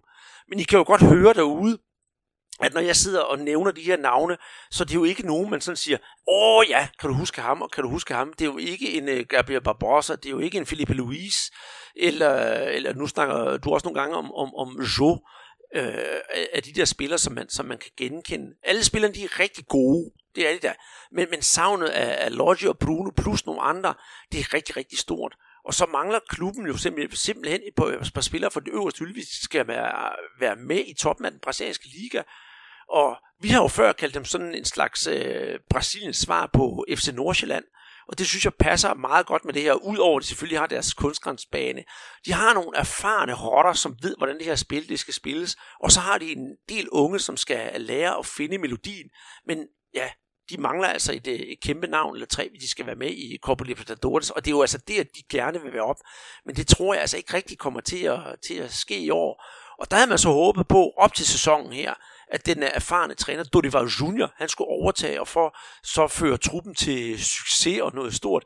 Men efter fire nederlag i ligaen, så var det altså bare simpelthen ud på en vis lægemestil og, og, og, og albuer. Og ja, hvad kan det skyldes, Peter? Det ved jeg godt, fordi det har du jo netop siddet og, og, og skrevet ned og lavet et, et svar på, fordi det følger jo meget godt op på de ting, jeg har sagt. Ja, jeg kiggede faktisk på det hold, der, der sidste år øh, vandt pokalturnering. Øhm, og, og der er faktisk, ja, ud af de, de 14, der, der var på banen, der er, er syv af dem væk. Ikke? Og nu den, den 8. også øh, på vej væk, og det er, det er så Wellington, der er, hvad hedder det, han er små øh, 30 år, ikke? Øhm, øh, anfører, og, og, og øh, ja, han er så på vej til, til Corinthians. Øh, så det er altså, det er rigtig mange, altså Robson Bambu, der er nu i Nice, øh, Leo Pejera, som er øh, i Flamengo. Du har nævnt Bruno Gimarais. Øh, der er Marco Rubin, som nu er i Rosario Central, Argentina som var for, for gammel til, at man ville forlænge med ham. Der er Ronny fra at nu er Palmeiras, øh, Marcelo Serino, der er i Kina, og så Matson, øh, som nu er i, i Santos. Det er altså det er altså rigtig mange. Og læg så dertil, at du skal have indarbejdet en masse nye øh, spillere, ikke? og du har en ny træner. Og jeg tror også, hvis der er en klub, der er blevet ramt af den her coronakrise, så har det altså været specielt Atletico Paranaense. Fordi det er en klub, som, som vil sætte spillet. Og hvis du skal kunne sætte spillet, så skal du godt nok øh, have øvet en del øh, ude på, på træningsbanen. Men altså, vi har en sæson ikke med 14 sejre, 5 uafgjorte og 11 nederlag. 30 kampe og målscore på 46, øh, 34. Ikke? Øh, det du sagde om, om Libertadores, det er så det næste år, fordi de er med i dette års turnering, og der har de spillet to kampe og vundet hjemme 1-0 over Penarol, og så tager de 1-0 ud til øh, Colo Colo. Så, så det er et hold, der... Altså, jeg, jeg tror nok, de skal finde øh, mønstre. Altså, det jeg så spille mod, mod Vasco, øh, jeg, jeg synes, jeg så rigtig mange gode ting, men, men er ligesom røget ind i et, jeg ved ikke om det er et, et sort hul, altså et, et, et, noget selvtillid, der mangler i, i afslutningerne. Og, og det skal de jo selvfølgelig, det skal de jo selvfølgelig finde, ikke? og så kan man så spørge sig selv, hvordan, den gør de nu det. Øhm, de fyrer jo Dorival Junior, øh, og så har de øh, øh, hentet, eller træneren, det er så øh, øh, en af deres egne, som blandt andet også har haft med deres U23-hold at, at gøre. Og det var jo akkurat den samme ting, man lavede, da man hævde Thiago Nunes op her for, for tre år siden, og det blev en, en succes. Øhm, nu må vi så se, om, om deres, deres nye træner, uh, Eduardo Barros, han, han får uh, succes, ikke? men han har jo den fordel, at han kender klubben, og, og han kender øh, spillerne, ikke? og mm. uh, de går ikke ud og, og køber vildt ind, det, det tror jeg i hvert fald ikke. Uh, jeg, jeg tror, de, de satser på at, at, at finde dem i, i egne rækker, og, og det er jo meget, uh, det er jo meget uh, hvad hedder det, sympatisk, ikke? og ja, som du snakker om, uh, der er meget øh, FC Nordsjælland, som du kan igen, genkende i den her klub. Mm, helt, helt bestemt, og det er faktisk en spændende klub at, at, at følge med i. Og det var, jeg tror, jeg i vores optakt her for, for en 3-4 podcast siden, det var klubben, man egentlig ikke kunne lade være med ikke at bryde sig om på en eller anden måde, fordi de kan, selvom det måske går så godt nu, så er de altså i stand til at stikke en kæp i hjulet for alt og alle, der kommer forbi dem på deres vej. Og det kan vi så også godt sige, det er FC Nordsjælland jo rent faktisk også rigtig gode til. Så, så sammenligninger, de bliver ved at ved, det kan være, at FC Nordsjælland skal tage sin tur til Brasilien og lave en venskabsklub med, med Atletico Paranaense. Hvem ved? Øh, og jeg håber, Jesper, at øh, du har fået svar nok på dit spørgsmål. Ellers så skal du bare spørge en gang til, og så, og så gå mere i dybden. Så skal vi nok også prøve at, at komme efter det derude. Og hvis der er nogen af jer derude, som hører det er vores podcast, så må I meget gerne komme med spørgsmål til den brasilianske liga, eller til brasiliansk fodbold i det hele taget, fordi så skal vi altså nok prøve at, at, at følge op på det, og jeg synes faktisk, det var en rigtig, rigtig spændende opgave lige at, at grave lidt ned under Atletico Paranaense og se, hvad sker der egentlig under overfladen, inden bare øh, bare bare, siger jeg ikke også, men at så sidde og se deres kampe hver søndag. Så det var, det var rigtig godt. Kom flere af den slags spørgsmål, det vil glæde os rigtig meget. Vi er som sagt i gang med de her blandede bolcher. Og i den brasilianske Serie B, der har der jo faktisk også været et, øh, et lille derby, hvor nogen af jer vil kunne genkende til, øh, til i hvert fald øh, et af de her holdnavne, for det var nemlig Chapecoense og Avaí, som mødtes i det, der hedder Classico Catarinense. Og Chapecoense, de vinder kampen 1-0, og det, øh, som der gik på, øh, gik på det dernede, det var, at øh, Flechamos, som man siger, for, øh, hvad hedder det, uh, Chapecoenses maskot, det er en uh, indianer, der hedder Indioconda, og Flasher, det er en pil, og det vil altså sige et, uh, ja, sådan et uh, ordspil på, det var et pletskud. Chapecoense, de ligger to i uh, Serie B, et point op til duksene fra Paraná Clube, og som sagt, så var det jo klubben, der mistede sit mest succesfulde hold tilbage i en flyulykke tilbage i november 2016, da de var på vej til finalen i Copa Sudamericana mod, mod Atletico Nacional. Deres fly styrtede ned med tomme tanke på et bjerg, 77 ombord, og der var 71, der døde. Seks overlevede her blandt, her blandt tre spillere.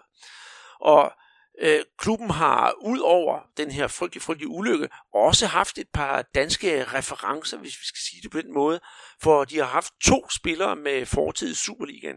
Den ene, det er Julio De Melo, den tidligere AB'er, som efter sigende lige nu, hvis jeg skal komme med en oplysning om ham, har fået et øh, job i en øh, tysk Bundesliga, eller det anden Bundesliga-klub, det skal jeg nok følge op på.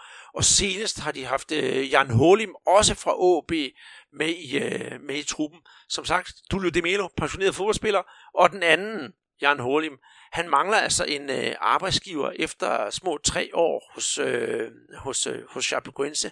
Så AB hvis I mangler en, øh, en rigtig god spiller, og en, en der kender jeres klub, som, øh, som, som også kommer fra Brasilien, det er jo så Jan Holm. Så I ringer bare til ham, og jeg tror, at der er mange AB-fans, der gerne vil være glade for at få Holm tilbage på, øh, på pinden op i Aalborg. Hvad siger du, Peter? Kunne det ikke være sjovt at få ham tilbage til dansk fodbold? Jo, det, det, kunne være, det kunne være rigtig fint. Øh, han fik jo en god start i, i Chapecoense, øh, men røg så et i en skade, og, og har, har ikke rigtig øh, fået mulighederne øh, derefter. Så jo, vi kunne selvfølgelig, selvfølgelig fingre for, at han, han, øh, han kommer tilbage og, og kommer til øh, at, at vise. Jeg tror også, at han har været, været rygtet til øh, Curitiba i den, den øh, bedste række, altså oprykkerne. Øh, men øh, indtil videre er der ikke kommet så meget nyt i, i den sag i samme delstat for øvrigt, så er der en klub, der hedder ja, Figurense, og der har der været, øh, i modsætning til kan man sige, det glædelige ved, at de vandt i, hos Chapecoense, så har der været knap så meget glæde hos, øh, hos Figurense, for der var en øh, lørdagstræning, som gik knap så heldigt, som man havde forventet. Ja, der var ballade i Figueirense. Altså deres, deres træning på Estadio Orlando Scarpelli i Florianopolis, og den blev simpelthen invaderet af 40 meget larmende øh, fans. Der var jo hele truppen, de var jo i gang med at, at, at, at træne, men altså blev passet op af de her fans, som, som troede den. Og det endte faktisk med, at øh, ja, fem af spillerne fik øh, skrammer øh, her. Herunder en, som, som fik sådan en rift øh, under øjet. Og øh, klubben, de har jo, altså, det er selvfølgelig øh, været ude og så, så sige, at det, altså, de vil jo ikke finde sig i, ikke? Men, men noget af det, som, som virkelig har taget øh, internettet med storm hernede, det var, at klubbens ernæringsekspert, Cynthia Carvalho, hun lagde en øh, video op, øh, hvor hun fortæller, øh, hvad er det, øh, noget, der som egentlig er meget øh, logisk, men øh, meget tårvældet øh, kvinde, fortæller, at vi var på arbejde. Altså, os, der arbejder med fodbold, vi er jo ikke øh, lovløse. Altså, vi arbejder lørdag, søndag på alle fridage. Øh, vi arbejder for at få resultater, tæller om på den her video, men det er bare ikke altid, det lykkes. Og dem, der arbejder med fodbold, de har jo både far, mor, børn og de arbejder jo så for at få, få de her resultater, og de fortjener noget respekt. Og jeg synes, at, at hun rammer så mange ting øh, lige på, på pletten. Men, men øh, der er altså nogle, nogle fanatics, uh, fans, som, som ikke tænker på den øh, som andet end, end nogle forkælede øh, spillere, der, der dogner den af og ikke gider at, at levere en indsats øh, for klubben. Og, øh, og derfor så får vi sådan nogle, nogle invasioner, som, som dem vi, vi så her. Jeg kan så godt forstå, at, at, øh, at øh, de er frustrerede fansene i Figueirense, fordi bare sidste år, øh, der oplevede man en situation, hvor at, at klubben ikke mødte op til en kamp, og de blev døbt som, øh, som taber. Og det var fordi, at det firma, som, som havde fået mandat til at styre øh, Figueirense, de ikke havde betalt deres, deres regninger i rigtig, rigtig øh, lang tid. Spillerne fik ikke deres løn. Der var øh, busser til, til ungdomskampen, der ikke øh, blev, blev betalt. Så, så der var bare en, en bombe under den her klub. Og det endte faktisk med, at, at det her firma, øh, de meddelte, sendte en e-mail til øh, det brasilianske fodboldforbund, hvor de sagde, at de ville trække øh, øh klubben fra, fra kampen i CB. Heldigvis så nåede det ikke så langt. De fik ordnet noget øh, med nogle lokale, der gik ind og, og overtog, og øh, fik Adense spillet turneringen færdig og, og klarede skærene i, øh, i, i Serie B. Ikke? Og det kan man så spørge om, det, det er fair nok, altså hvis du trækker dig fra en kamp, øh, om du så ikke øh, burde være automatisk øh, nedrykker. Det er der i hvert fald nogen, der mener. Men ellers så er der det at sige til det, at, at Elano, øh, som folk husker fra landsholdet sikkert, og fra Manchester City, han er så ny træner i Figueirense. Og, og han må sige at være kommet på arbejde. Jeg mener, at han tabte sin, sin første kamp øh, i spidsen for klubben. Øh, og så spillede de her i går, og så hentede de faktisk 0-0 med hjem fra Goiaba som i øjeblikket er, er topholdet i, i Serie B. Så øh, altså, der kommer til at ske rigtig mange ting i, i Figueirense. Øh, jeg, er, jeg er lidt bekymret for, for den her klubs øh, fremtid. Øh, det er det er en, en, en fantastisk øh, by, Florianopolis. Øh, jeg har aldrig været der, men jeg vil gerne der til. Alle folk siger, at den er vidunderligt smuk. Og øh, øh DR's øh, korrespondent øh, dernede, Christian Anblad, Øh, han bor faktisk i Florianopolis, og selvom han holder med Hawaii, så må han ikke også krydse fingre for, at man finder nogle gode løsninger i Figueirense. Det tror jeg, det, det tror jeg. Og, og til jer, som, øh, så, som ikke har hørt de podcasts, vi har lavet med, med Christian Alblad, så synes jeg, I skal gå ind i vores arkiv inde på, på, på Brasserbold SoundCloud, for der har vi altså nogle rigtig gode snakke med Christian, som har, har fingeren på pulsen dernede i, øh, i, i Florianopolis. Og det er jo faktisk også en by, som på, på sin vis har tiltrukket en masse danske studerende, for så vidt jeg ved, så er der vist en udvekslingsaftale mellem Aarhus Universitets øh, brasiliansk studerende og, øh, og, og, og Universitetet i Florianopolis, så der er nok mange, der kan, kan genkende det der med, at det skulle være en rigtig, rigtig, rigtig smuk by. Nu skal vi til at snakke om noget helt andet, Peter, for nu skal vi ikke snakke om brasiliansk fodbold i Brasilien. Vi skal simpelthen vende, vende fanen hjemad til øh, den danske Superliga, fordi den starter jo her på, på søndag, og det er noget, jeg i hvert fald glæder mig rigtig meget til. Også en masse andre danskere. Jeg tror også, selvom du sidder så langt væk, så kan du da heller ikke lade være med at følge lidt med på, på, på sidelinjen. Og så kan I jo spørge jer derude, jamen, hvorfor skal vi beskæftige os med, med Superligaen i en podcast, der omhandler brasiliansk fodbold? Og svaret, det giver jo nærmest sig selv, fordi vi har ikke mange klubber i Superligaen, som har den fornøjelse at have brasilianere i truppen, men vi har i hvert fald øh, et par stykker, og det er jo dem, vi øh, gerne vil følge, følge, følge tæt på, i hvert fald så godt det nu er muligt. Den øh, ene, det er FC Midtjylland. De behøver nok ikke nogen nærmere præsentation. Øh, de har jo de der tre kendte spillere, øh, Junior Bromado, Evander og Paulinho. Og til jer derude, som er nysgerrige på, hvordan, hvad de render rundt og laver, og hvad de kommer til at lave, det er nok også mest det, vi skal snakke om så er det min hensigt at tage en tur til Herning nogle gange her i løbet af, af efteråret, og, og følge klubben, og følge de her brasilianere og se, hvordan det går, og om Brumado har fået, øh, fået krudt i støvlerne og skal, skal være med til at, til at bringe FC Midtjylland videre, for eksempel i, i Champions League. Og jeg ved, det er for eksempel Paulinhos store håb, det er at kunne få lov til at spille med i de der store selskab. Og det kunne også være sjovt, Peter, at høre, hvordan det skulle være for sådan en som Paulinho, hvis de kvalificerer sig vel at mærke, nu skal de møde Young Boys først, øh, men kommer i gruppe med nogle af de helt store, hvor der måske er nogle brasilianere, som har virkelig internationalt tilsnit, så kunne det jo være ret så festligt, og ja, nu kommer jeg bare ud med et eksempel. Prøv at forestille at vi ser for eksempel som Marcelo i Herning, det kunne da være fantastisk. Ja, jeg håber, at er lysegrønt. Øh, der er et stykke vej endnu, og øh, vi krydser der fingre for, at det går godt for, for dansk fodbold, og også for, for de hold, som, som har øh, tur øh, give sig i kast med, øh, med brasilianske spillere. Ikke? Og en af dem, det er jo faktisk øh, Vejle Boldklub. Øh, du har blandt andet været forbi nogle gange og, og snakket med nogle af deres, der spillere, men det var jo tidligere. Øh, det var blandt andet øh, Dominik som, som du havde en snak med øh, i en af vores en af podcastene på vores egen platform. Er det ikke rigtigt, Andreas? Det er helt korrekt. Øh, det var en fornøjelse. Den der, jeg, vi, vi snakkede om, at vi skulle lave noget ud af huset, og så fik jeg fat i, i Vejle Boldklub, og de havde på det her tidspunkt øh, øh, Dom Vinicius og Lukas Meyer i, i truppen. Og de skulle spille en udkamp, udebanekamp mod Skive, så jeg tog altså en tur til, til Skive og så, så Vejle Skive en rigtig, rigtig hyggelig aften. Og så var det det, jeg havde med sådan en ilddåb, hvor der skulle lave sådan et post-match interview. Alle de der journalister, de stod uden foran øh, omklædningsrummet i Skive. Og jeg siger, at jeg skal bare snakke med de der to øh, brasilianere.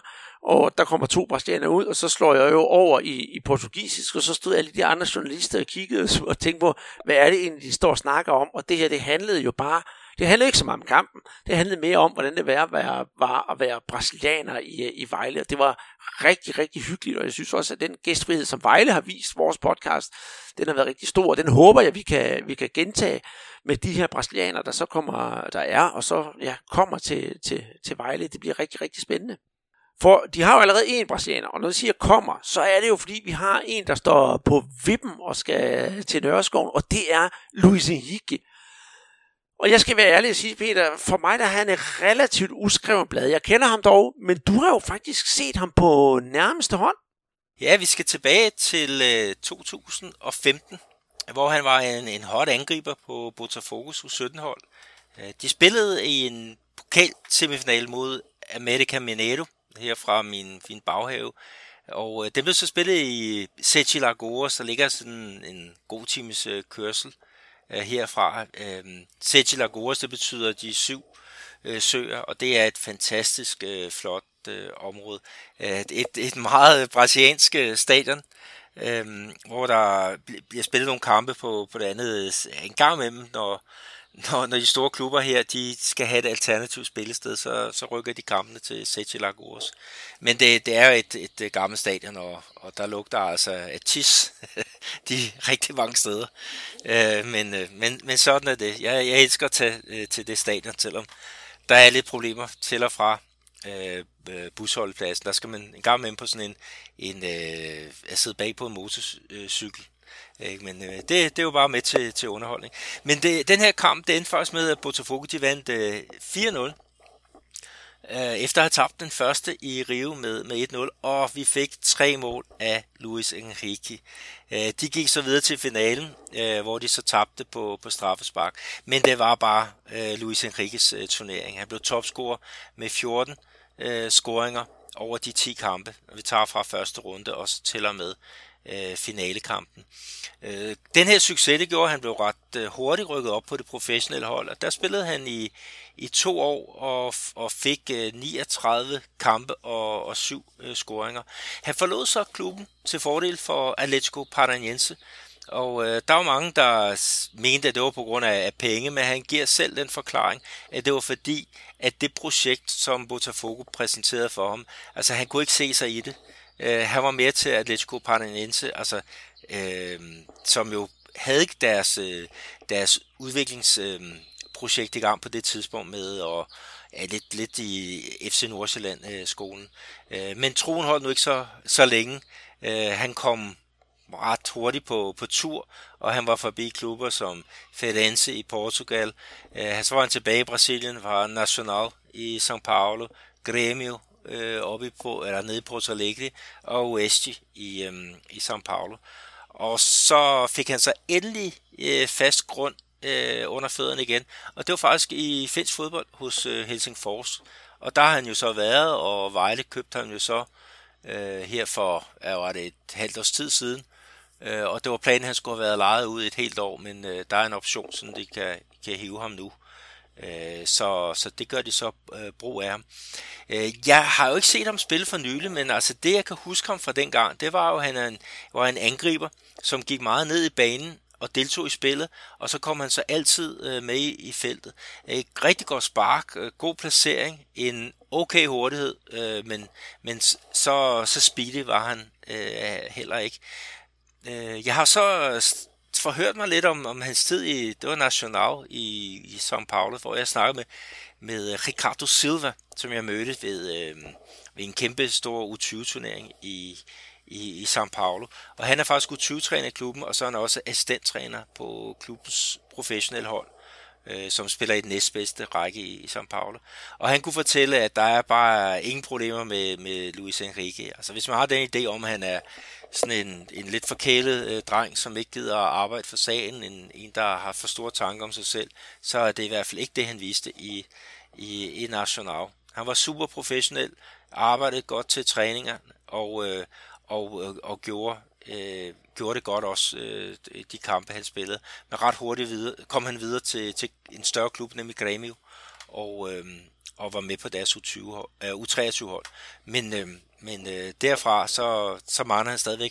mangler har stadig få det der fodfæste i, i brasiliansk fodbold. Så vi håber for, at han kan få det i, øh, i, øh, i Danmark, og positivt, at han har klaret tiden i finsk fodbold godt. Det vil også sige, der vil ikke være den der sædvanlige øh, periode, hvor de skal til at vende sig til, til tingene. Så stor forskel er der. Jeg, jeg tror, der er mindre forskel på finsk til dansk fodbold, end der er fra brasiliansk til dansk fodbold. Så, så det, det kan ikke være andet end en fordel.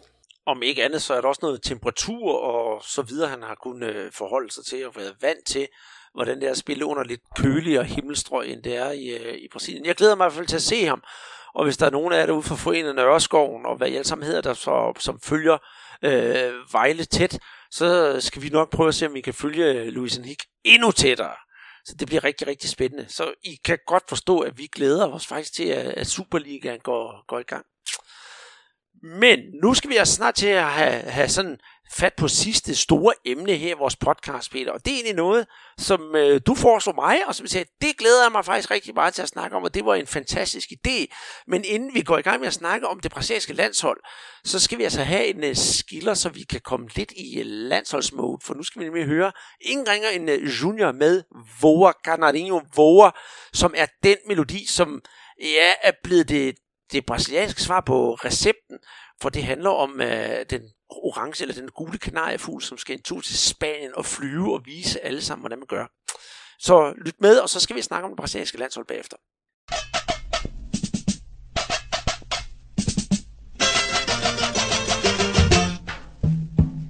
Voa, canarinho, voa Mostra pra esse povo que és um rei Voa, canarinho, voa Mostra na Espanha o que eu já sei. Mas voa.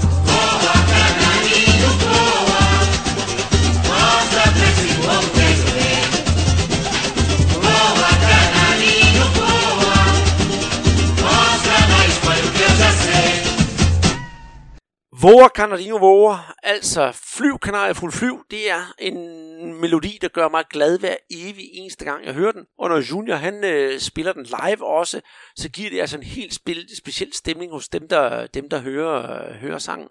For det brasilianske landshold, alle kender dem, alle har en holdning til det, men hvad er det egentlig for en, en størrelse, det brasilianske landshold? Hvad, hvad, hvad skal det udtrykke? Hvad er det identitet? Og, og, jamen, hvad, hvad, hvad kan det? Øh, fordi det er jo en diskussion, som, som bliver diskuteret meget nu, lige pt. i Brasilien, også øh, alle mulige andre steder, fordi der er sådan nogle nye vinde, der blæser rundt omkring. Men når jeg bliver spurgt om sådan noget og skal svare fra, fra hoften, så vil jeg sige, at det brasilianske landshold, jamen øh, det er et, der skal holde sammen på det brasilianske land, hvor hvert idol har sin egen hjemby, hvor de bliver tilbedt, og så er det brasilianske hold, det her brasilianske landshold, det er for befolkningen, det er, vi er de bedste. Fordi når folk intet har, så har de landsholdet. Og så er landsholdet jo også en slags askepotdrøm for rigtig mange mennesker. Det der med, at øh, jeg har ingenting, men kan blive det største, og det er der jo set flere eksempler på. Øh, vi har Pala, vi har Garhincha, vi har øh, Ronaldo, altså fænomenet, blandt andet, og faktisk også en øh, Romario, som også kommer fra ret så, så, så, så få kår. Og det er jo det, som, øh, som også er noget af den her essens i, hvad brasiliansk fodbold. Og Peter, også, øh, der er også sådan lidt uh, det der med, uh, at det har ændret sig gennem tiden, fordi brasiliansk fodbold har jo ikke altid bare været de der gule trøjer, som jeg har set, som har lagt verden for deres fødder, fordi i gamle dage, der var det måske ikke så velset hos en del af befolkningen, det der med, med fodbold. Min oldefar har mig jo snakket om nogle gange i de her podcast. Øh, undskyld, ikke min oldefar, men min bedstefar. Altså hans far, han var bestemt ikke en øh, fan af fodbold. Og til min morfar, der sagde han, at øh, guitarspil og fodbold kun var for folk, der ikke havde noget ordentligt arbejde. Og der skal vi altså sige lige have med i, i med det her. Det er, det er en sætning, som er blevet sagt for cirka 100 år siden i det nordøstlige Brasilien. Så heldigvis kan vi sige, der har tingene ændret sig for, for holdning til, til den brasilianske fodbold. Og så skal vi også huske, at Brasilien har jo ikke altid været den der dominerende fodboldmagt, men den er relativt ny, for de har godt nok været med til alle VM-slutrunder siden 1930, men det var sådan først øh, for alvor i 1950, at man for alvor begyndte at lægge mærke til det brasilianske landshold. For det første, fordi de spillede på hjemmebane, og så for det andet, fordi de selvfølgelig tabte, øh, tabte VM på gulvet. Øh, de havde et godt hold, men ikke så stort, som det blev otte år senere. Altså fra 1958 og frem efter, der vil jeg godt tillade mig sådan lidt groft, og så sætte en streg i, øh, i, i, i sandet, fordi det er fra 1958 og frem efter, vi har fået det Brasilien, som øh, fodbold Brasilien, som vi kender i dag. Og siden øh, 58, som sagt, der har landet jo vist fortryllende fodbold og givet os nogle af de her stjerner, som til stadigvæk lyser op øh, på himlen, sammen med kæmpe store idoler, som for eksempel Ferenc Puskas fra Ungarn, Eusebio fra Portugal, og sådan et som Stretsov fra, fra Sovjetunionen. Og når jeg også øh, tænker på de her store stjerner, vi havde før 58, så har du jo skrevet, Peter, inde på vores Facebook-side om øh, Leonidas, og som, som dominerede den brasilianske fodbold der i øh, 1930'erne. Øh, men han var jo nærmest kun alene om det. Så mm, man havde de store idoler, men man havde jo ikke et hold til at bakke dem op. Der har været Leonidas for eksempel, ja, den julebenet Garhincha. Altså, oha, det er jo den ene stjerne efter den anden. Og så er brasiliansk fodbold for mig, det er også den lejende måde, man spiller på. Selv i de mest stressede situationer, så skal man som brasilianer lege. Og det kan jo komme til at koste dyrt. Øh, til jer, der kan huske VM 98, så behøver vi ikke sige andet end Roberto Carlos, så ved man jo straks, hvad det drejer sig om. Og så er Brasilien også sådan for mig et øh, land, hvor når tingene ikke dur, så bytter man sådan lidt ud på tingene, så ved man ikke, hvilken retning man skal gå, fordi øh, øh, når det lejende fodbold ikke fungerer, så skal vi have det pragmatiske på banen.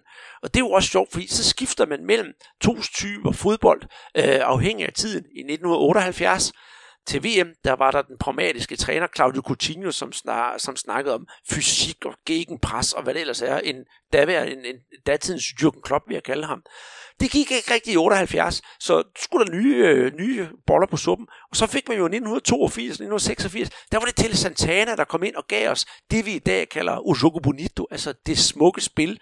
Da det så var slut, og det heller ikke rigtig fungerede, så satte man endnu en pragmatisk, lidt mere pragmatisk træner i hvert fald, Sebastian Lazzaroni. Og sådan har man sådan byttet sådan lidt frem og tilbage. Sidst havde vi Dunga, det var meget pragmatisk og syd, øh, hvad hedder det, rigtig sydbrasiliansk, hvor det handler om at vinde og, og, og gøre det for enhver, for enhver pris. Det blev man også træt af, det duede heller ikke. Og nu har man så fået Chichi, hvor jeg synes, man er gået tilbage til det der med, at det skal være smuk fodbold.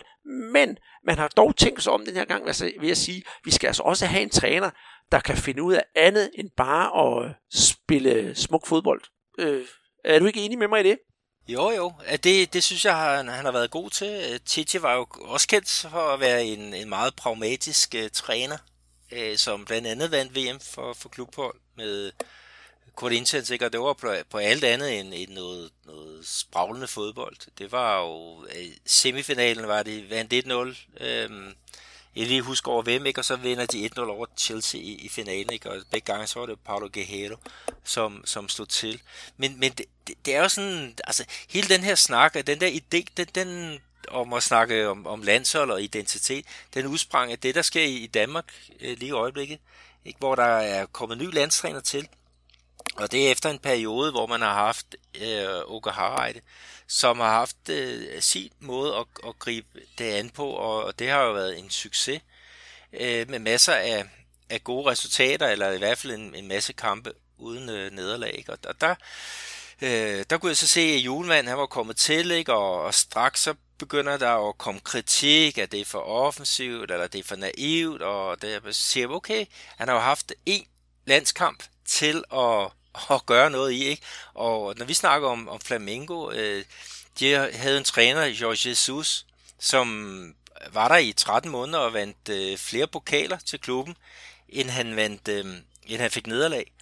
Øh, og, og så kommer der en, en ny mand til, ikke? Og, og det tager bare tid at, at bygge noget op. Forestil dig, hvordan det er på et på et klubhold, og så hvordan det er på et landshold, øh, hvor at øh, der ikke er så mange øh, træninger. Men, men der kommer så også øh, ind på det her med, med Brasilien. Der var en, en artikel her i, ja, det for et par uger siden, om det der med, at, at øh, man synes, man mangler noget kreativitet i brasiliansk fodbold. Og det er et eller andet sted noget rigtig skidt, fordi kreativitet, det er jo noget af det, vi alle sammen forbinder med, med brasilianske øh, spillere. Altså også dem, du snakker om, det er øh, Leonidas, som, som var ham, der, man siger, der omfat øh, saksesparket Garincha, der, der driblede, øh, så folk de, øh, de græd af, af grin. Og, og så er der jo alle de andre spillere, som, som har haft det nu. ikke. Men det, hvor brasiliansk landshold er nu, altså det, det, er, det er ligesom i Danmark, altså hvor at det har flyttet sig fra, fra hvad skal vi kalde det, folket. Øh, og det er jo skidt, fordi et landshold er jo noget, man skal identificere sig med. Ikke? Og, og øh, hvis vi nu kigger igen på det, på det brasilianske øh, landshold, så skal det jo være det der med, ja, Brasilien, det er sol, det er glæde, det er det individuelle, det er det offensom, det er det sjove. Og det er jo det, folk et eller andet sted gerne vil tage til, eller gerne vil se, når de tager til, til fodbold. Og sådan har det også været før i tiden. Øh, der hvor ligaen var stærk, altså hvor vi havde øh, Zico, vi havde øh, Sokrates, vi havde øh, Eder, vi havde vi havde jo en fantastisk liga hernede, øh, som også vandt VM for, for klubhold ved at slå Liverpool, AC Milan og så videre. Øhm, så så der, der, der kunne man noget, ikke? og det kunne man også se på, på landsholdet. Der var mange af de ting, som man, man kunne se på det der hold, som, som Tele Santana han, han havde. Men, men det, som der bare er sket, det er, der er sket en forskydning i, i det hele. Ikke? Altså nu er kulturen ikke så meget med, med det individuelle, det sjove og bla bla bla. Nu er det mere resultater. Altså man skal vinde. Og det er et eller andet sted lidt lettere med en mere defensiv tilgang, hvor man satser på, på, på omstillinger. Ikke? Og, og hvis vi kigger på det, på det brasilianske landshold i, i dag, øh, som jeg ser det, ikke, så er der nogle momenter fra gammel tid, som du siger. Altså, Chichi, han har, han har åbnet lidt for det der med, så skal du spille den der, altså det der med skinfodbold, og det defensiv. Men, men, men det har flyttet sig væk fra folket, og, og det har noget at gøre med identifikationen. Ikke? Og, og der har jeg i hvert fald nogle, nogle punkter, øh, som vi lige kan sige. Øh, for det første, at der er færre spillere fra den hjemlige liga. Øh, alle, øh, altså når der udtages, er det 23 mand, så er der måske en eller to, der kommer fra den hjemlige liga. Det er med til at fremmedgøre ligaen i forhold til den brasilianske øh, befolkning. Øh, spillestilen, den er meget mere europæisk med øh, taktisk øh, bånd, og det er også fordi, at spillerne bliver hentet fra, fra Europa, og så også fordi, at det er den måde, man har fået resultater hernede i Brasilien. Øh, så er der noget andet, der er med til at fremmedgøre det, og det er, at det er kampe mod sydamerikanske modstandere, og så de nyere øh, fodboldnationer. Det der med, at, at øh, CBF, fodboldforbundet, de tænker meget i penge, så de lægger kampe i Singapore, de lægger kampe i Australien, de lægger kampe i Kina, øh, og det, det er på neutral bane, og det er typisk på tidspunkter, hvor det er lidt svært for en almindelig brasilianer at, at sætte sig ned og tænde for, for tv'et, øh, fordi der er altså øh, noget arbejde, der skal, skal passe. Ikke? Og så, jeg ved, jeg ved ikke, øh, altså, det der med den manglende identifikation, jeg ved ikke, er det, er det ikke også noget, man kan, man kan kende fra, fra øh, det danske landshold? Jo, det synes, det, det, det, det synes jeg da. Det, det er lidt den der, Peter, med, øh, hvordan skal jeg forklare det, øh, når vi snakker om landshold. Ja, de tabte, men vi vandt. Jeg ved ikke, om, om du ved, hvad jeg mener, når, når jeg siger det på den måde at øh, man vil selvfølgelig gerne være med, når det går godt, men det har også noget med at gøre med, synes jeg, øh, og det gælder både for det brasilianske og også det, det danske landshold, det er, at, at, at, at selve spillerne, de skal også prøve at omfavne det. Altså, jeg siger ikke, at vi kender jo alle sammen 86 landsholdet med de her dynamitdrenge, som var et stort smil, og det var gavflag Elkær, og så videre, så videre, så videre. Øh, men det var jo en, en harmonisk masse, vi havde der. Øh, men, men det er blevet mere sådan stilrent, og, og, og, og der mangler sådan lidt, øh, at, at vi skal omfavne som tilskuere, og altså, vi skal omfavne landsholdet, men landsholdet skal også omfavne os. Og for os her hjemme i Danmark, der er det måske lidt nemmere, fordi Danmark laver jo ikke Global World Tour, hvor de skal spille mod alle mulige andre. Så der kan man altså godt komme tæt på sit, øh, på sit, øh, på sit publikum. Det skal man lære igen, tror jeg. Og, og, og for brasilianerne også, de vil gerne have nu siger du det der med, at komme tilbage til det her sprudende fodbold, Chichi, han, han tillader jo også, at vi ser sådan en som Everton Cebolinha, han, han laver lækkerier, men præsterende mangler altså også noget identitet, netop at de vil gerne have, at spillerne kommer, øh, jeg viser dem et eller andet. Der er altid sådan et billede, øh, når folk de begynder at drømme sig tilbage, så, så viser de et billede, hvor, hvor Adriano, Ronaldinho Gaucho og Kaká, de står sammen op ved midterlinjen og skal til at give op til en eller anden kamp, og så siger, så siger de, hvem vil ikke have disse tre tilbage? Forstået på den måde, at det var en tid, hvor du havde de her kæmpe store spillere i Brasilien også, hvor de spillede utrolig mange kampe på hjemmebane. Øh, der kunne de godt møde El Salvador, eller hvad det var, men de spillede i Brasilien for at plise de brasilianske tilskuere, og ikke gå efter, jeg kan sige, usel mammon i Østen for eksempel, eller nu tager jeg, øh, nu ved jeg godt, det er måske det at sige, forkert at sige det måde, men spiller en kamp mod Danmark i Hamburg, fordi for brasilianerne var det jo relativt ligegyldigt, for danskerne, for os og, og, og Nordtyskland, der var det jo stort, at vi kunne komme ned og se det der, og så skal man måske også forstå, at det er for dem, der ser kampen fra udlandets side, men, for når man sidder, men når man sidder i hjemlandet i Brasilien, så føler man, at det brasilianske hold, de gør mere for at smøre hjulene med internationale briller, end det gør for at eller de er der for at være for, for, for den almindelige brasilianer. Og der tror jeg netop, som du også snakker om, de mister en del. Vi skal tilbage til lidt til de der, til de der dyder. Brasilien må for min skyld gøre en spil mod Ghana øh, i Luanda, eller sådan et eller andet sted fuldstændig øh, langt væk. Men man skal også huske på, at hvis man kommer hjem og spiller på Fontinova eller øh, Mané Garrincha i, i, i Brasilia, så vil der stadigvæk komme 50.000 mennesker.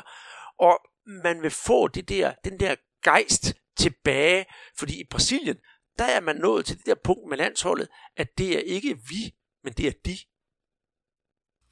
Ja, netop. Det, det er jo det, ikke? Altså, når, når, ja, nej, ja, det er netop det, at, at det, er, det er et problem, ikke? at der er for, for lang afstand fra, fra fansene, og så, øh, så til, til spillerne.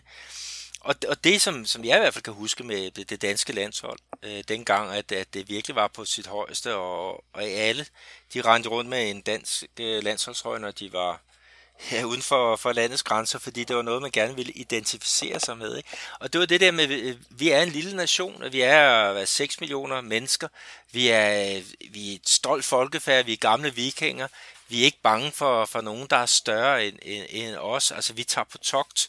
Og så havde man de resultater med sig, altså der var jo nationer, som man aldrig havde vundet over før, men hvor man fik taget de, skalpe, fordi at spillerne var, var hammer gode. Øh, der var en træner, der forstod at udnytte øh, deres, øh, deres kvaliteter.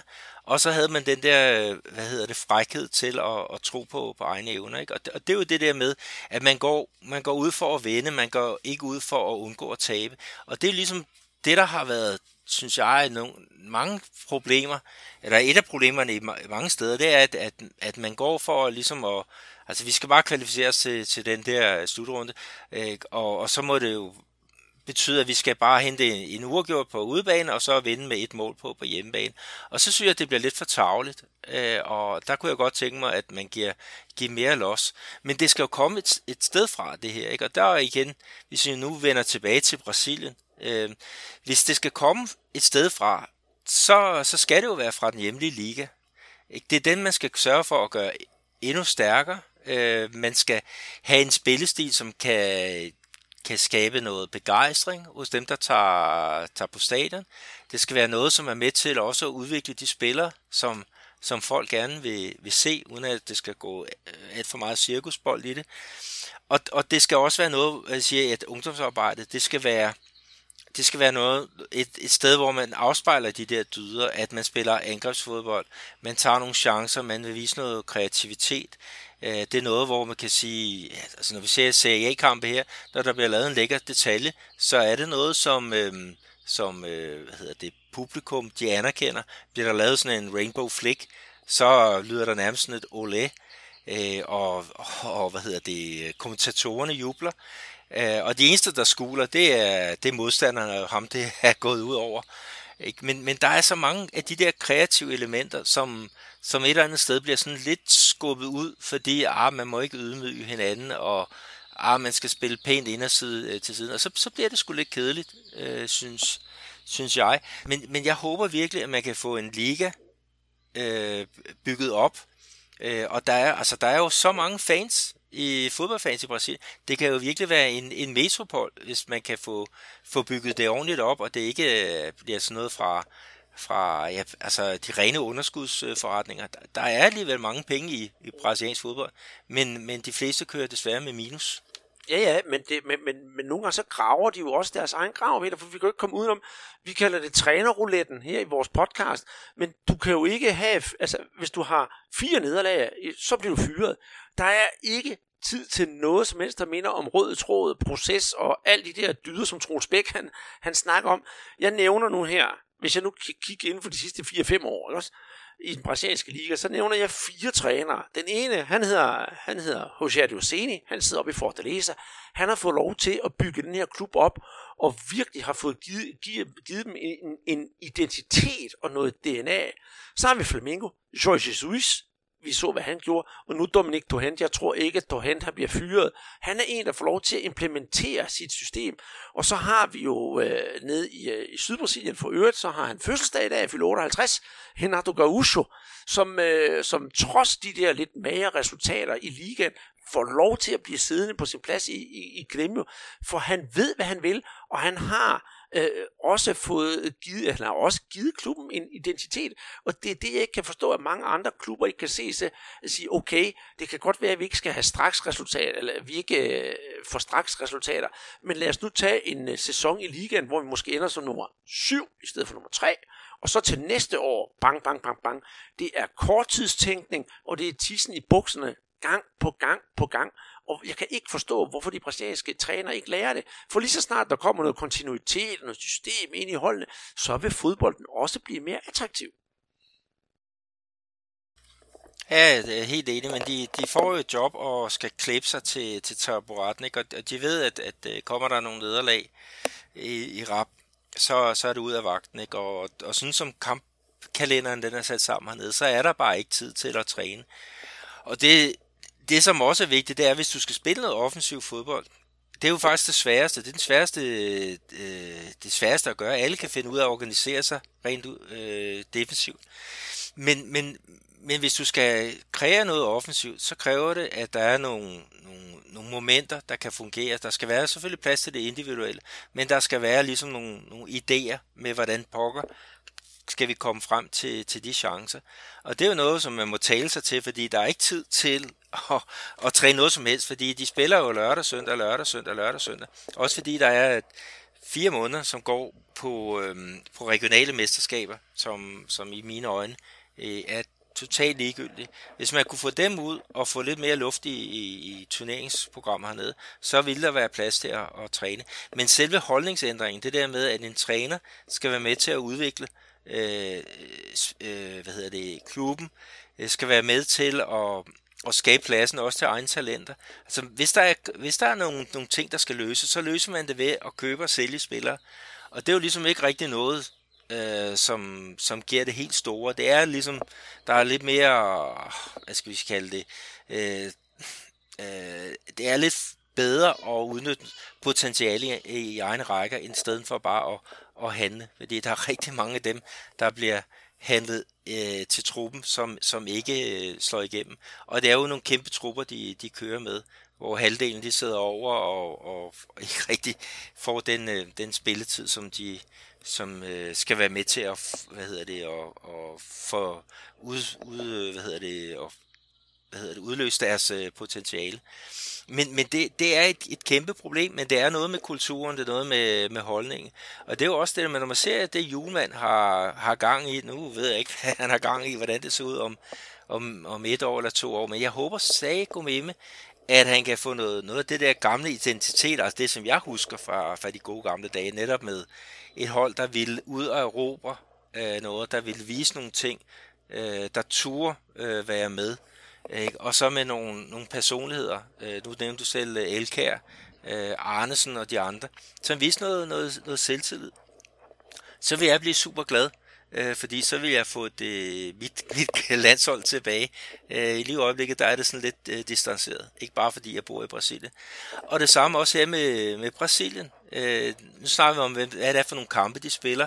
Øh, hvis du spørger en brasilianer, hvem vil du spille mod? Altså, hvem skal landsholdet spille mod? De skal ikke spille mod Singapore, de skal ikke spille mod øh, Saudi-Arabien, øh, de skal ikke spille otte gange mod Peru. De skal ud og spille mod Tyskland, de skal ud og spille mod øh, Franke, de skal ud og spille mod England, Italien, alle de der store nationer. Øh, hvor man virkelig kan se, at det her det er altså en elite. Og nu kan vi se det der Nations Cup, der er i, i, i Europa nu. Jeg håber, det bliver sådan et eller andet, øh, at man udvider det der, således vi får en slags, hvad skal vi kalde det, World Nations Cup, hvor at man får inddelt de her, øh, hvad hedder det, nationer over hele verden, således det ikke bare bliver en europæisk liga, men det bliver ikke for hele verden. Og så vil jeg gerne kunne se Brasilien og Argentina øh, oppe i det øverste lag, og så spille mod øh, de helt store øh, nationer fra, fra resten af verden. Fordi det, det synes jeg, øh, publikum fortjener. Og altså, kampen skal selvfølgelig også spilles enten her eller på, på en udbane, ikke på, på et eller andet dødssygt øh, neutralt stadion. Nej, ja, nej, nej, det er rigtigt. Og øh, jeg kan se, at både Brasilien og Argentina er så store fodboldmagter, at det skal ikke altid være de andre, der laver lejeaftaler med dem. Brasilien og Argentina burde også kunne lave en lejeaftale med Italien og sige, kommer I ikke, kommer, kommer I ikke hen til os? Men Øh, Peter, jeg tror, vi skal til at, at, at slutte af nu, for ellers så kan vi, vi kan blive ved med at snakke i timevis om det her, og det er jo derfor, vi er så begejstrede for den brasilianske fodbold, at øh, alt selv de dårlige ting kan vi godt lide at snakke om, og det er jo det, der er så fantastisk. Og øh, må jeg lige kommentere også og sige, at øh, nu var det jo din idé, det her, Peter, vi skulle, vi skulle tage det her emne op, men det kunne lige så godt være en af jer derude, der havde bedt os om at, om, om at snakke om, om den brasilianske, det brasilianske landshold og deres øh, selvopfattelse og så videre.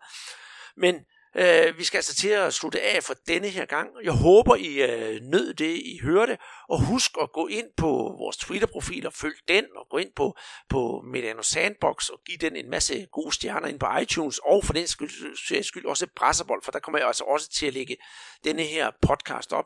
Og som jeg har sagt nu flere gange. Skriv til os, og det kan også være på Facebook, eller hvor ellers I har lyst, eller bare på mailadressen brasserbold.dk, så skal vi nok øh, få, få svaret jer på den ene eller på den anden måde.